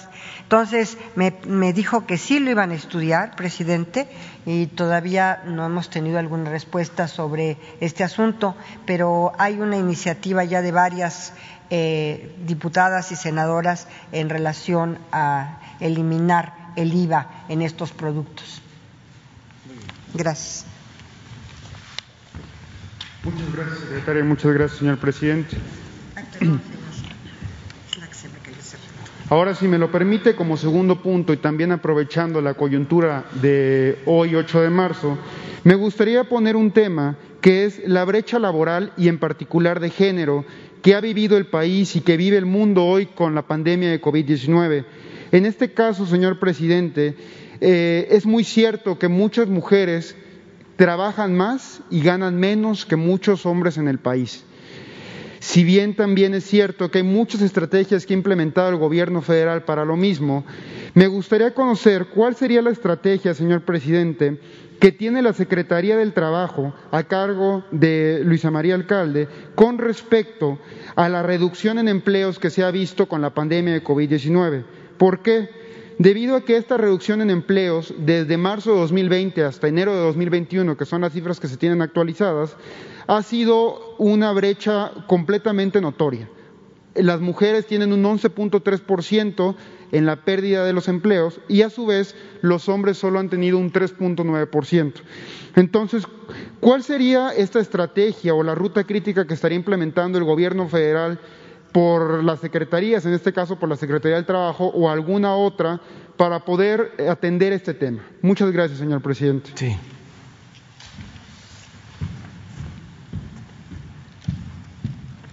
Muchas gracias, presidente. En efecto, uno de los principales impactos producto de la pandemia en la pérdida de empleo se ve reflejado, según datos del Instituto Mexicano del Seguro Social, en mujeres jóvenes. Eh, en este sentido, hemos intensificado el programa precisamente de jóvenes construyendo el futuro. Eh, tenemos casi un millón de mujeres jóvenes que han participado, que se están capacitando y están trabajando en los diferentes rincones del país eh, esto significa no nada más darles oportunidades para trabajar, sino también se van formando de la mano inclusión financiera porque se les abren cuentas bancarias. Más de el 60% no tenía anteriormente al programa eh, una cuenta bancaria. Es más, más del 80% no tenía antes una cuenta bancaria. Entonces, eh, frente al impacto de la pandemia, pero también es una problemática anterior que las mujeres jóvenes tienen mayores dificultades para incorporarse al mercado laboral, está este programa eh, que hemos venido realizando desde el primer día este, de estos dos años. Vamos con Rodolfo. Gracias, buenos días a, todas ustedes en su día. Felicitaciones, nuestro reconocimiento a nuestras compañeras periodistas por su tesón y por su resistencia. Presidente, mi primera intervención tiene que ver con la unidad de apoyo al sistema de justicia que cuando usted estaba convaleciendo de COVID, la secretaria de Gobernación nos hizo ver de, eh, sobre esta importancia, la importancia de esta unidad de apoyar de acompañar a las denuncias de mucha ciudadanía y reporteando este asunto, pues ya quedó rebasada prácticamente, hay más de dos mil eh, personas que han asistido a esta unidad y los funcionarios comentan que está en ciernes ahí la, participación, un convenio con despachos jurídicos. Eh, ¿Qué falta ahí? Este, ¿Nos puede explicar un poquito precisamente para reforzar esta unidad? Eh, ¿La Secretaría de Gobernación nos puede dar razón de ello? Gracias, presidente. Más que con despachos privados, con las defensorías públicas, con la Defensoría Federal, precisamente con Neftalí Sandoval, con las defensorías públicas de los diversos estados de la República, que por cierto, eh, cuando se reformó el artículo 17 constitucional, ahí se establece que los defensores públicos deben ser defensores que deben eh, tener una remuneración eh, adecuada igual que un ministerio público mínimo, igual que un ministerio público y que en diversas ocasiones en las defensorías públicas de las diversas entidades federativas no son reconocidos ni tampoco eh, este, tienen la remuneración adecuada. Sin embargo, son gente de verdad muy capacitada, muy calificada, que nos está ayudando, nos está apoyando y estamos derivando muchas de estas situaciones ya una vez que nosotros eh, estudiamos los expedientes a ellos también para su defensa. Y ha sido una sinergia muy positiva que de verdad creo que vamos a ir avanzando y también este, hay una propuesta para eh, tener eh, un día del defensor público este, para que también se les pueda honrar y se les pueda reconocer. Mi, segunda pregunta, presidente, tiene que ver con un tema también que es crucial para el futuro del país. Estamos a unas cuantas horas de que su gobierno pase a la historia y hay que ver de qué manera en cuanto a la regularización de la cannabis. Eh, ya pronto va a entrar al mercado legal eh, ya forman muchos productos de cáñamo, forman parte ya de la canasta básica. Eh, esto lo vieron las comunidades indígenas con mucho optimismo. sí, presidente, sí, porque el Senado envía su minuta a la Cámara de Diputados con para el otorgamiento de licencias de cultivo. Estas deben de ser al menos el 40% para las comunidades indígenas.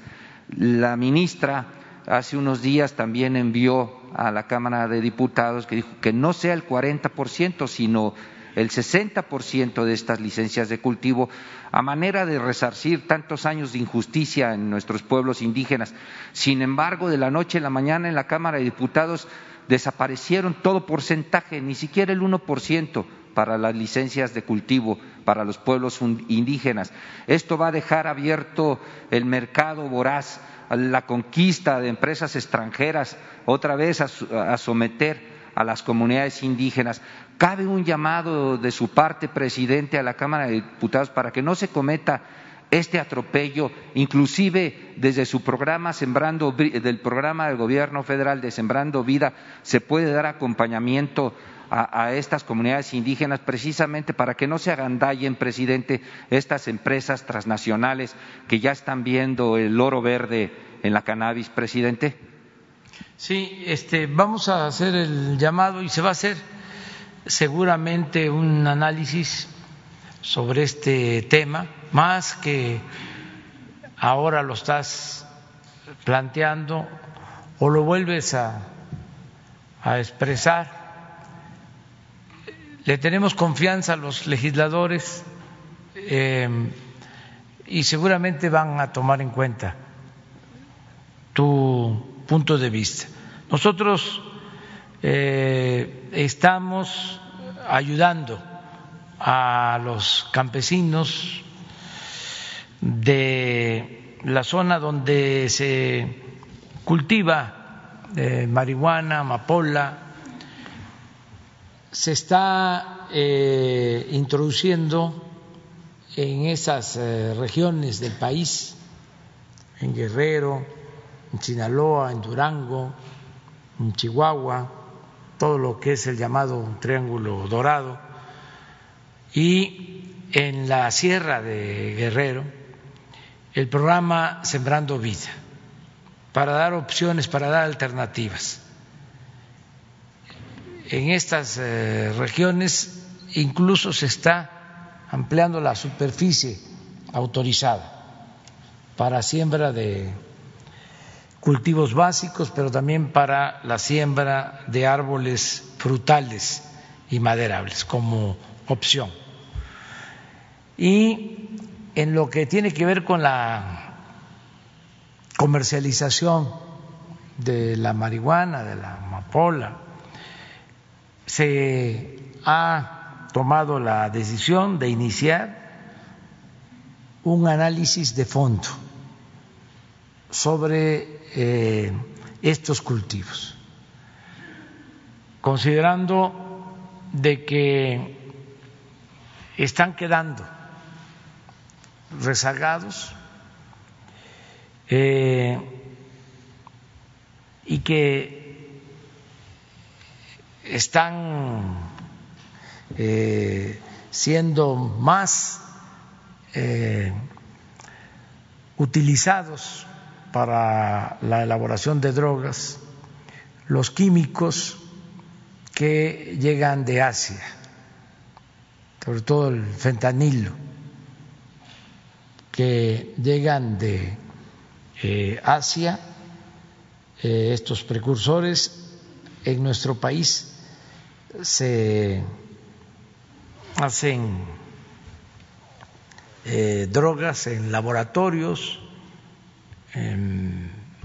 rústicos y eh, está creciendo el número de producción y de tráfico de estas drogas que son eh, muy dañinas, de lo peor que puede haber. Por eso se tomó la decisión de pasar el control de los puertos, sobre todo los puertos del Pacífico, a la Secretaría de Marina y eh, estamos dándole atención especial a este tema eh, y al mismo tiempo viendo el panorama general hay condiciones ahora inmejorables para hacer lo que más beneficie a México y a nuestro pueblo, porque el gobierno actual es libre, completamente libre, no está subordinado a gobiernos extranjeros ni a grupos de intereses creados. Entonces somos libres. A nosotros nos eligió el pueblo. Nuestro único amo es el pueblo de México. Entonces, tomar una decisión eh, que beneficie al pueblo eh, es algo que se puede realizar sin miramientos. Todo lo que beneficie al pueblo, todo lo que signifique reducir la violencia, pacificar al país. Entonces, estamos en esa etapa eh, de análisis, de reflexión sobre lo que más le conviene a México y vamos a tomar decisiones. Presidente, esto que tiene que ver con el fentanilo, mucha gente, son decenas de miles los que están muriendo en Estados Unidos. Este, hay contubernio de los cárteles de las drogas mexicanos con las mafias chinas. ¿Habría trabajo de inteligencia entre su gobierno y el gobierno de China precisamente para contener esto? La muerte es letal, es, eh, clínicamente le llaman tórax leñoso, eh, es fulminante eh, el uso de esta droga, es fulminante la muerte ahí, presidente. Sí. Nosotros estamos trabajando en este sentido, tenemos relación con todos los gobiernos y hay cooperación para evitar estos ilícitos. Y eh, tenemos también que profundizar en las campañas de orientación a los jóvenes en contra de estas adicciones, hacerles ver que estas drogas son eh, dañinas, peligrosas, eh, mortales en muy poco tiempo pierden la vida los jóvenes. Tenemos en el gobierno, y es un propósito, eh, dos campañas, no más. Eh, una es la orientación para eh, no caer en las adicciones dando a conocer el riesgo, el peligro que significa. Esa es una campaña. Todos los tiempos de radio, de televisión, espacios en periódicos que contrate el gobierno o los que le correspondan al gobierno por ley, es para esa campaña. Todo. Lo hemos dicho aquí varias veces porque no hay campañas de orientación en Estados Unidos o en otras partes. Los medios no tratan este asunto. Lo que se puso de moda fueron las series,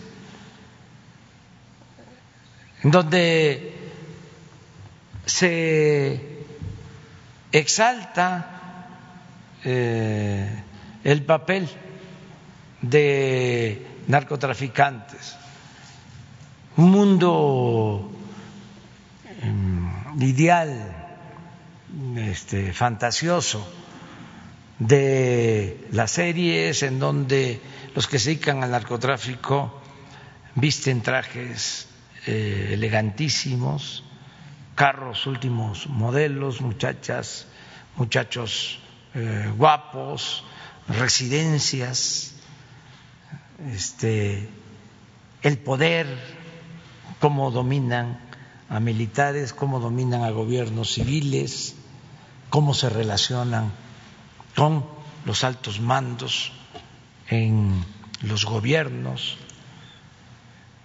Eso es lo que se proyecta en las series. Y nosotros lo que queremos es que se conozca del otro lado de la moneda la amarga realidad que significa eh, la drogadicción, el uso de esas drogas que destruyen eh, a la juventud. Entonces vamos a eh, impulsar mucho esa campaña, mucho, mucho, mucho. no hemos podido todavía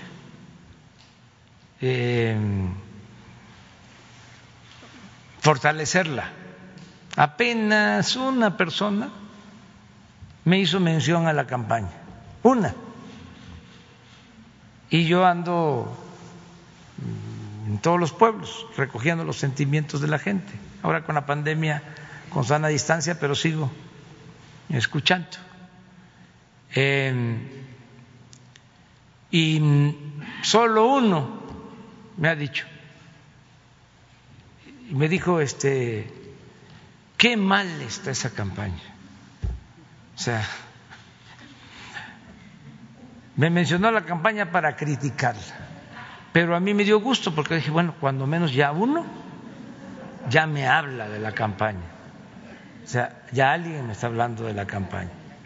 Este, la otra campaña a la que vamos a dedicar también todo el tiempo es a la orientación nutricional,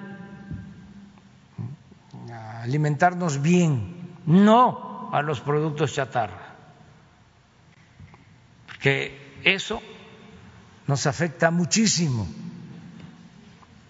Ahora con la pandemia afectó más y sigue afectando desgraciadamente a quienes eh, padecemos de enfermedades crónicas.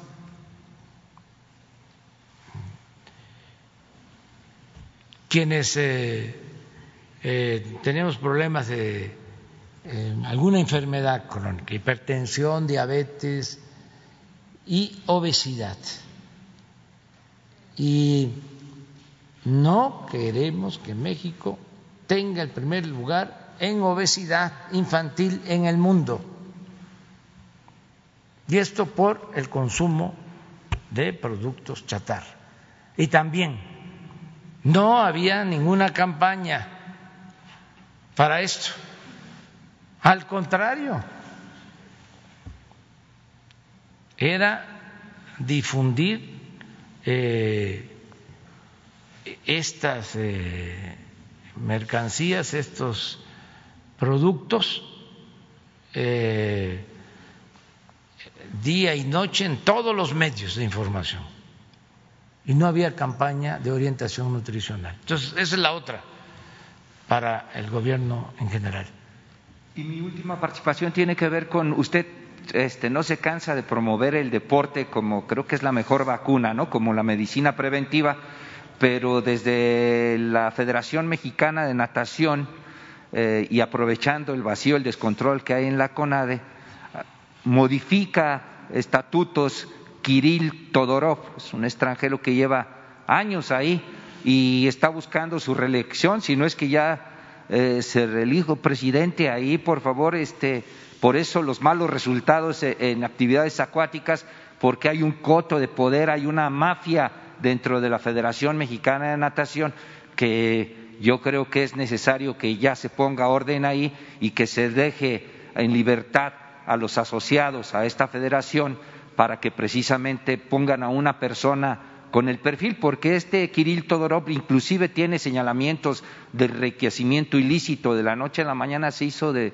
muchos recursos, de muchas propiedades, presidente, y eso en el deporte es corrupción también. Bueno, pues ya escuchó este, Ana, Anita Guevara, ella va atender tu planteamiento. Muy bien, vamos, terminamos ya con los dos compañeros que teníamos este, em, pendientes y ahora vamos con dos mujeres para que la compañera y Sara. Gracias. Gracias, presidente. Lisbeth Álvarez Martínez, de Grupo Político y ZMG Noticias. Presidente, ya dio su postura acerca de las vallas metálicas que pusieron. Sin embargo, saber su opinión, eh, que estas vallas no fueron suficientes para escribir los nombres y poner las flores de las mujeres víctimas de feminicidio. No, pues eso este, es algo creativo, algo muy eh, digno, que merece mucho respeto el poner los nombres de las mujeres que han perdido la vida por la violencia. Este, eso es otra cosa. Eh, la eh, valla se puso porque eh, están muy molestos los conservadores y son chuecos, son muy hipócritas y se meten en todos los movimientos a provocar, no ellos, pero manipulan, tienen forma de hacerlo y eh, pues cuentan también con el respaldo de la mayoría de los medios de comunicación, no con todos, también no quiero generalizar, pero no pierden eh, momento para provocar, eh, quieren la gran nota de la violencia. Estaban pensando en vandalizar el Palacio Nacional. Un poco lo que hicieron, pero ahora más grande, en la pasada manifestación. Mucha gente eh, no se enteró porque los medios eh, se reservan información, no informan completamente. Ellos administran la información, ellos deciden qué informan y qué no informan. Acuérdense que la consigna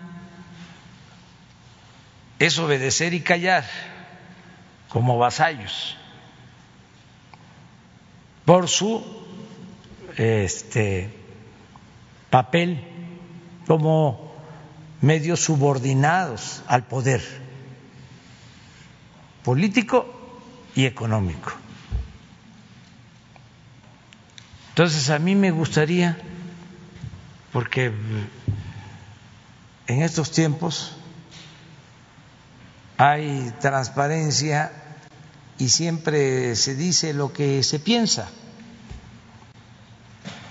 No hay censura. Me gustaría que pongan, a ver si está el fragmento del video donde tiran la molotov a la puerta del palacio la vez pasada. Es que esto, que ya muchos eh, conocemos, no lo conoce la mayoría de los mexicanos. Y si lo ponemos aquí, mucha gente lo va a ver, porque esta conferencia de prensa la ven millones de personas. Y es la manera que tenemos de replicar y de argumentar porque si no, sale Aguilar Camín, ¿no? Este, de feminista, este, cuestionando la valla, los conductores de radio, hombres y mujeres en la televisión, conductores eh, de radio y de televisión, eh, y los periodistas incluso quienes eh, simulan defender causas justas, ¿no? como es el caso de la defensa de la igualdad de las mujeres. Miren eso.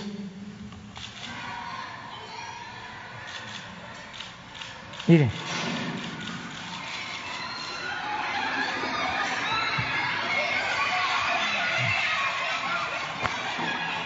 Lanzaron este 8 de marzo bombas Molotov a Palacio Nacional, lo que ocasionó que el fuego alcanzara a fotógrafas.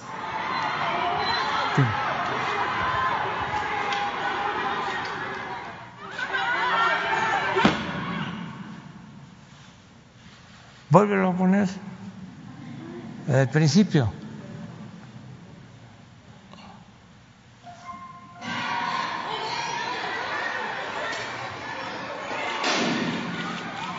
Mire, si no ponemos la valla,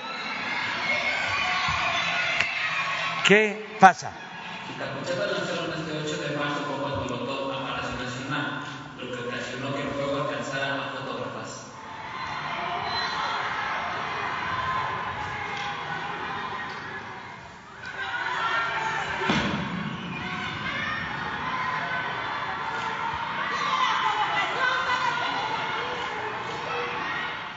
Lograron extinguir las conflagraciones sin que se reporten mayores daños. no ponemos la valla y entonces hay que poner a granaderos, mujeres o hombres, frente a frente. Es exponer la vida de quienes están manifestando, quienes están protestando y también de eh, servidores, servidoras públicas. Entonces es prevenir. Desde luego, no hay ninguna limitante para manifestarse y nunca vamos a reprimir, jamás se va a usar al ejército, a la policía para reprimir al pueblo. No somos iguales. Pero lo que quisiera la derecha, el conservadurismo, es que este se cayera en una provocación, se cayera en la trampa de la violencia, para decir, ya ven, gobierno represor. Ahí está, gobierno represor. Son iguales. No, no somos iguales. El conservadurismo es sinónimo de autoritarismo. Que no se olvide.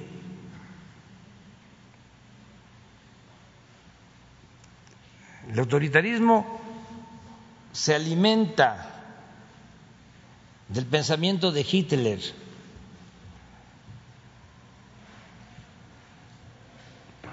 Del pensamiento también de Stalin, del pensamiento de Franco, del pensamiento de Pinochet. Eso es el autoritarismo. Entonces, no podemos permitir el que haya eh, esta manipulación o no caer en la trampa de la manipulación.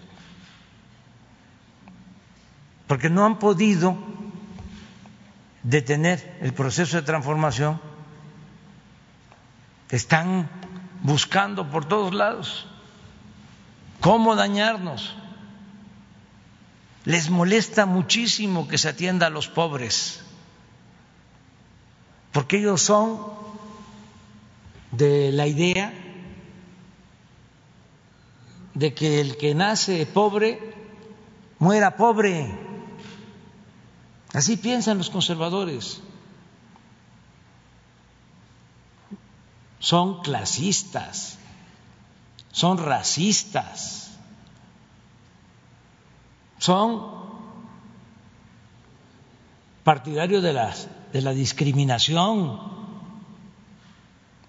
y sobre todo hipócritas. Pueden ir a los templos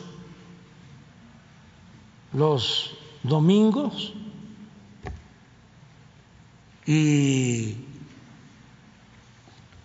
confiesan y comulgan, pero olvidan los mandamientos.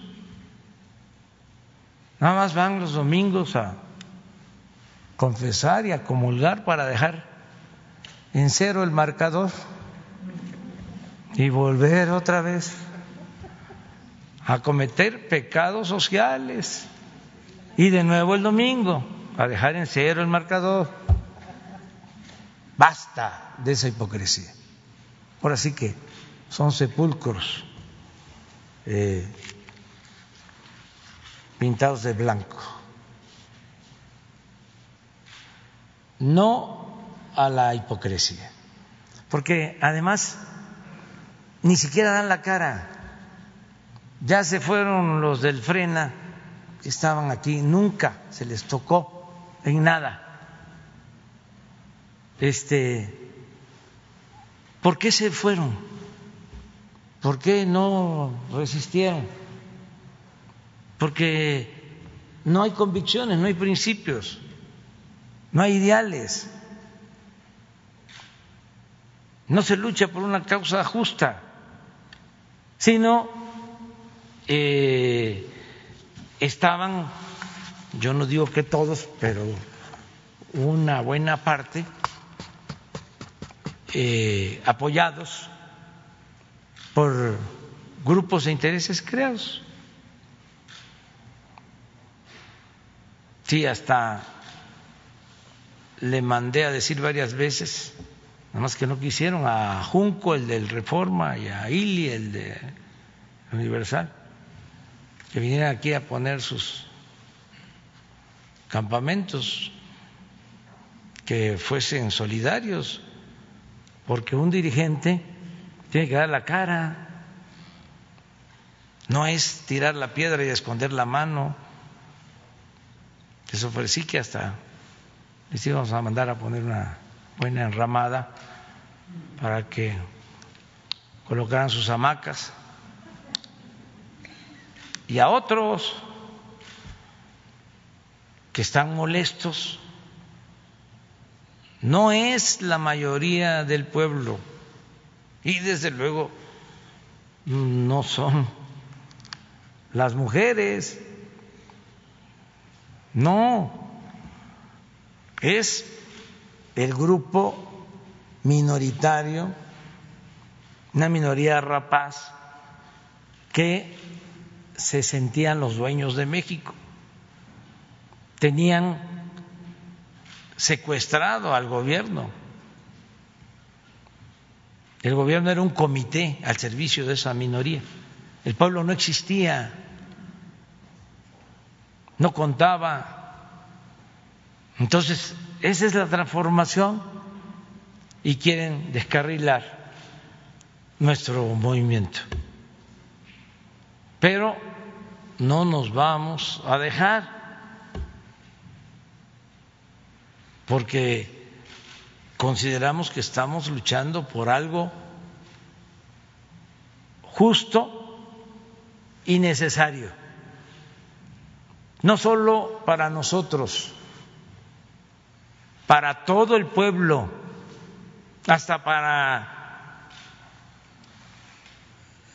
el encapuchado o la encapuchada que tiró la bomba. Esta, para todos. Queremos una sociedad mejor para todos incluyente, una sociedad donde no haya desigualdades, esta monstruosa desigualdad que eh, padecemos. No solo es desigualdad entre hombres y mujeres, desigualdad económica y social, de cómo unos cuantos lo tienen todo y la mayoría carece hasta de lo más indispensable. Estamos como cuando el cura Morelos habló de que había que moderar la indigencia y la opulencia. ¿Qué era su propósito de lucha? La igualdad. Es lo mismo. México es de los países más desiguales del mundo. A ver, este, estos medios al servicio del conservadurismo, ¿por qué no hacen una investigación, un análisis de cómo están los salarios? ¿Qué hicieron en el periodo neoliberal para eh, derrumbar el salario de los trabajadores en un 75%. Nada más para tener una idea, hace 25 años el salario mínimo alcanzaba para comprar 50 kilos de tortilla. Cuando llegamos al gobierno, el salario mínimo solo alcanzaba para comprar 6 kilos de tortilla de 50 kilos en los años 80 a 6 kilos pues ya tenemos ahora pues, un pequeño logro. Ya estamos en 10 kilos el salario mínimo. Esa es la transformación, el luchar eh, para que haya igualdad. Nos dio mucho gusto estar aquí este día con ustedes. Muchas gracias por venir. Presidente, este... una pregunta. Este, bueno, quiero saber cómo, de qué manera se está apoyando en la Casa de las Mujeres Indígenas, ya que en este año les redujeron el presupuesto y sin embargo ellas están trabajando como al 100%. No hay eh, reducción de presupuesto. Eh, por ejemplo, en Tlaola, Puebla, hicimos nuestra investigación y, por ejemplo, las mujeres ahí nos refirieron que les redujeron el presupuesto. Ellas intentaron cerrar la casa en algún momento por la pandemia y, sin embargo, las mujeres iban a tocarles a sus casas para que las ayudaran por esta violencia que aumentó ahora en la pandemia. Entonces, saber de qué manera se está apoyando a estas casas. Pues acaba de decirlo Paola de que hubo un incremento de 65%, pero de todas maneras lo vamos a revisar. Pero no hay este, disminución de presupuesto. Eso también debe de quedar muy claro. Todo lo que es justicia, todo lo que es bienestar, tiene prioridad. ¿Dónde está la reducción del presupuesto? ¿Dónde se da? En los lujos, del gobierno en las extravagancias, en los sueldos elevadísimos de los altos funcionarios públicos. Ahí es donde ha habido reducción.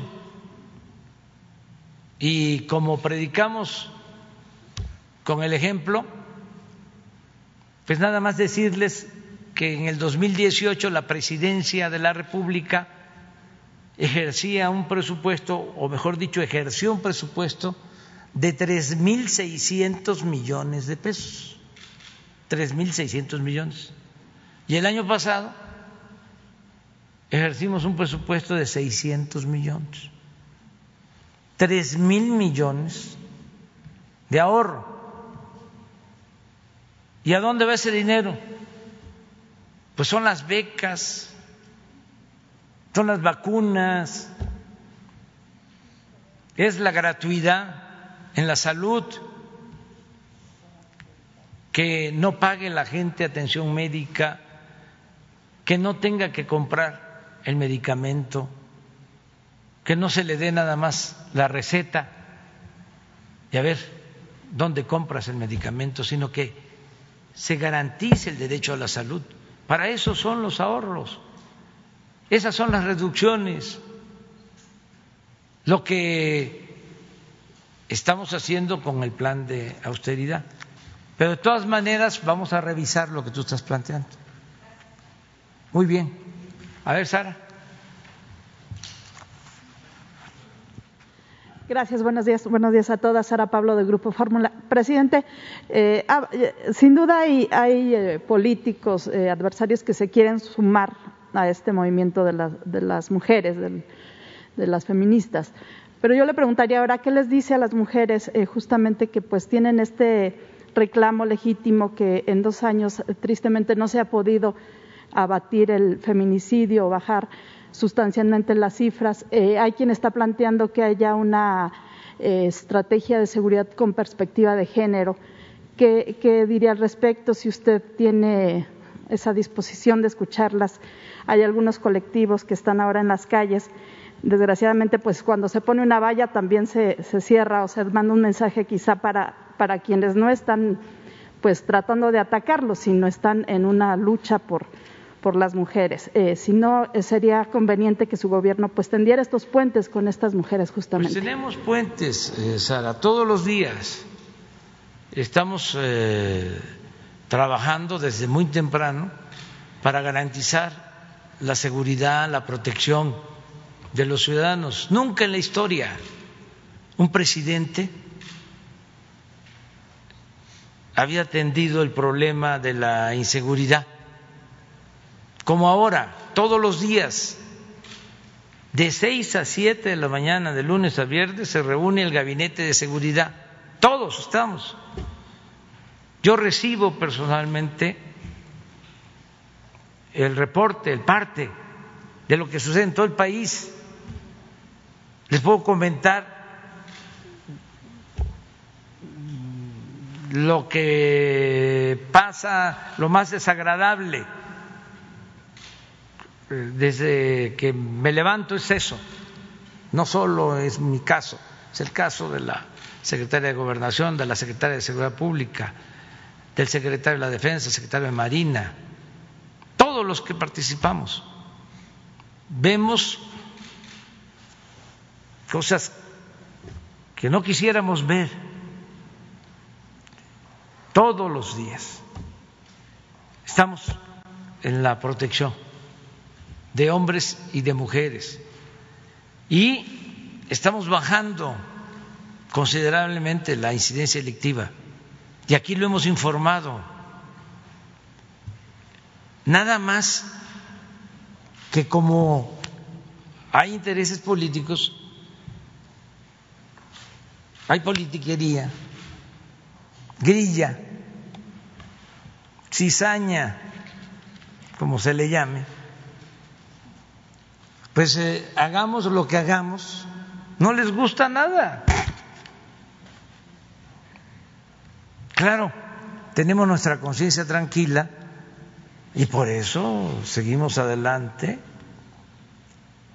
y no nos vamos a detener, vamos a continuar con la transformación. Entonces, es eh, el que haya más comunicación, pero que este que haya también de honestidad intelectual de todos. Porque imagínense Claudio X González, ¿cuándo lo vamos a convencer? O sea, desde luego, este, vamos a garantizarle que siga este, cuestionando libremente, que no haya censura, ninguna represalia, no le vamos a fabricar delitos como era antes. Lo mismo en el caso de los eh, medios de información. Y algo que se tiene que tomar en cuenta, eh, anteriormente pues todos los homicidios de mujeres estaban clasificados así.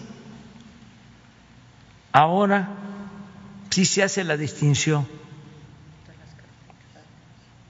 en eh, los estados y a nivel federal.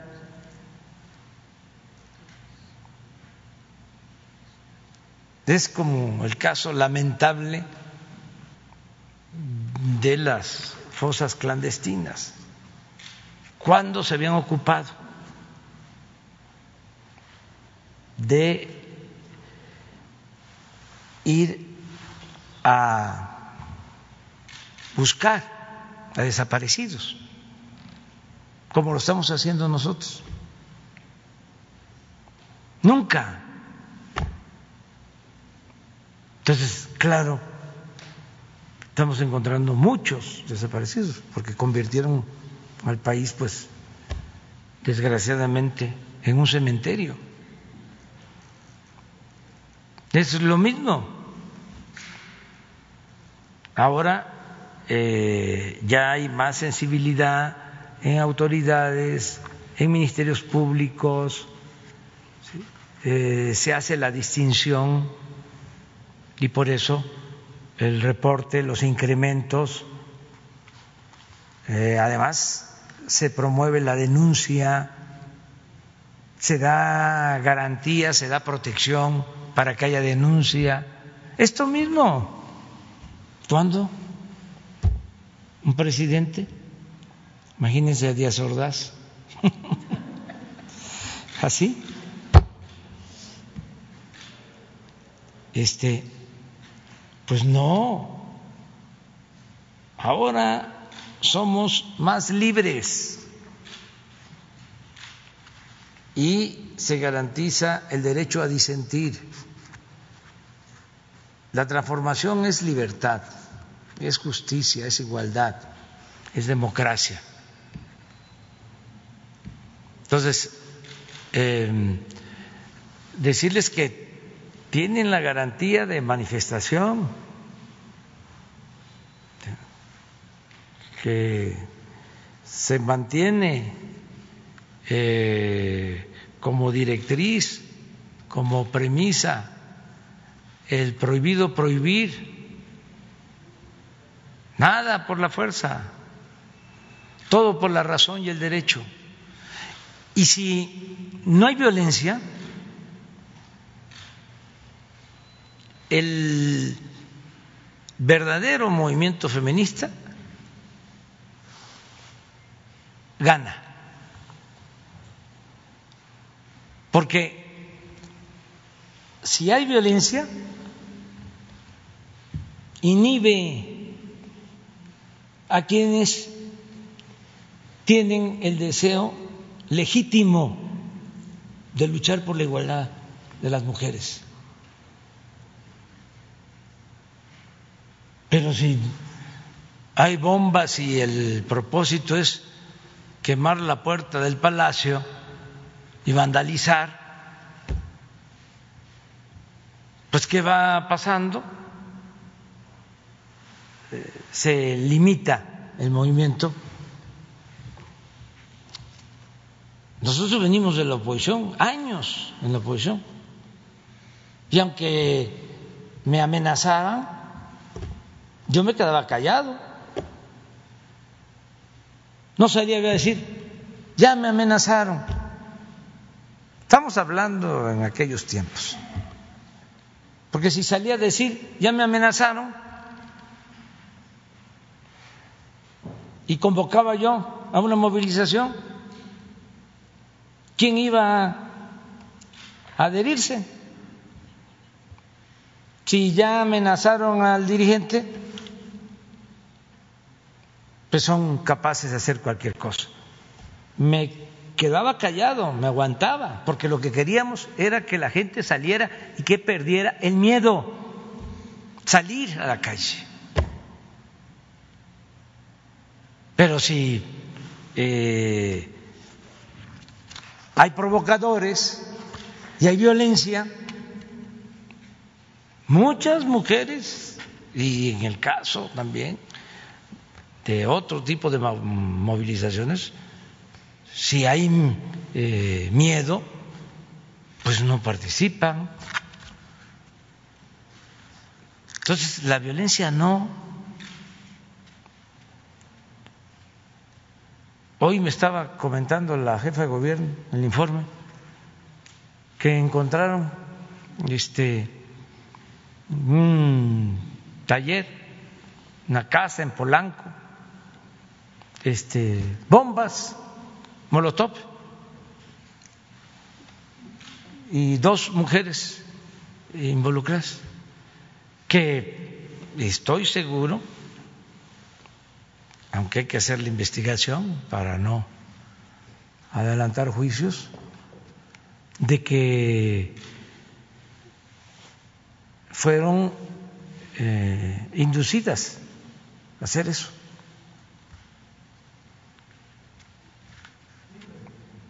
Entonces, va a informar la jefa de gobierno seguramente y decirle a la gente, a todos, los ciudadanos, que el que sepa de preparativos para actos de violencia, que informe y que eh, convenza, persuada de que ese no es el camino.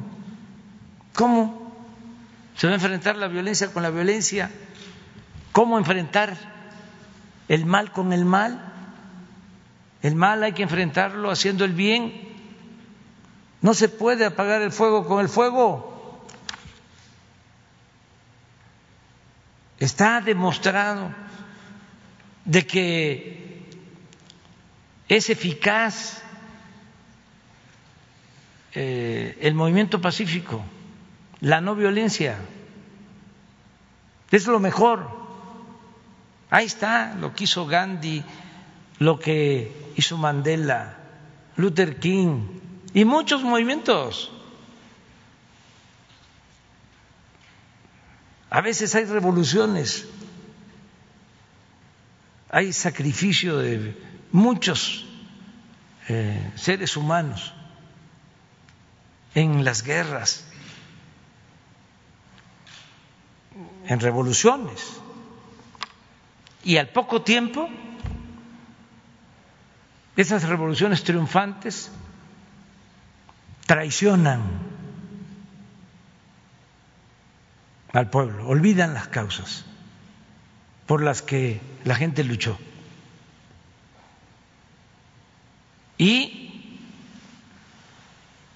dejando muchísimos muertos, mucho dolor.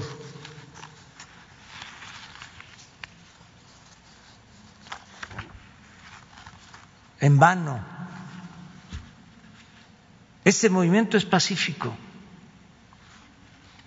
Ha sido, es y será pacífico. Y es profundo. Es igual de profundo que la independencia y que la reforma y que la revolución pero pacífico. Eso es lo grandioso de esta transformación. El que se va avanzando con el apoyo de la gente, con el respaldo del pueblo. Imagínense resistir una campaña de desprestigio, de ataques, todos los días. Solo el presidente Madero fue eh, más atacado que nosotros. Pero él no tenía la posibilidad de defenderse porque no habían las redes sociales.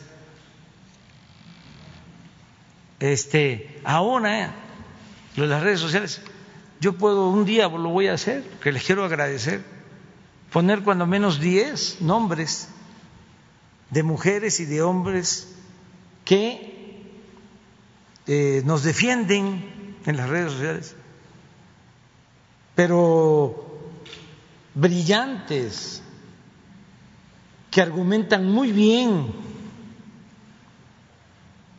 Este hablo de diez pero son miles. Entonces, presidente Madero fue cercado y lo acabaron. Fue eh, un linchamiento político como nunca. Eh, y esa prensa, esos medios, ¿sí?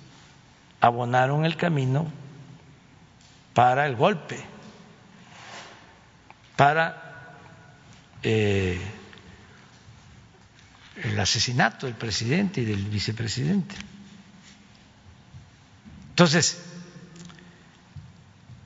ahora no, ahora hay más debate, hay eh, posibilidad de replicar y no es fácil la manipulación, no es fácil. Que sale una señora conductora de un programa de televisión a hacer un cuestionamiento por la valla y de, de inmediato la réplica ¿Y usted qué habla? Si usted hace dos, tres años, cuatro años, en su programa estaba diciendo que había que darles un escarmiento a los manifestantes, que había que tirarles chorros de agua. Pero eso se puede porque están las imágenes, es como ahora, que este se toma la imagen de la bomba del año pasado y aquí estamos. Antes no era posible eso. ¿Cómo se replicaba? Entonces ahora tenemos una mejor comunicación.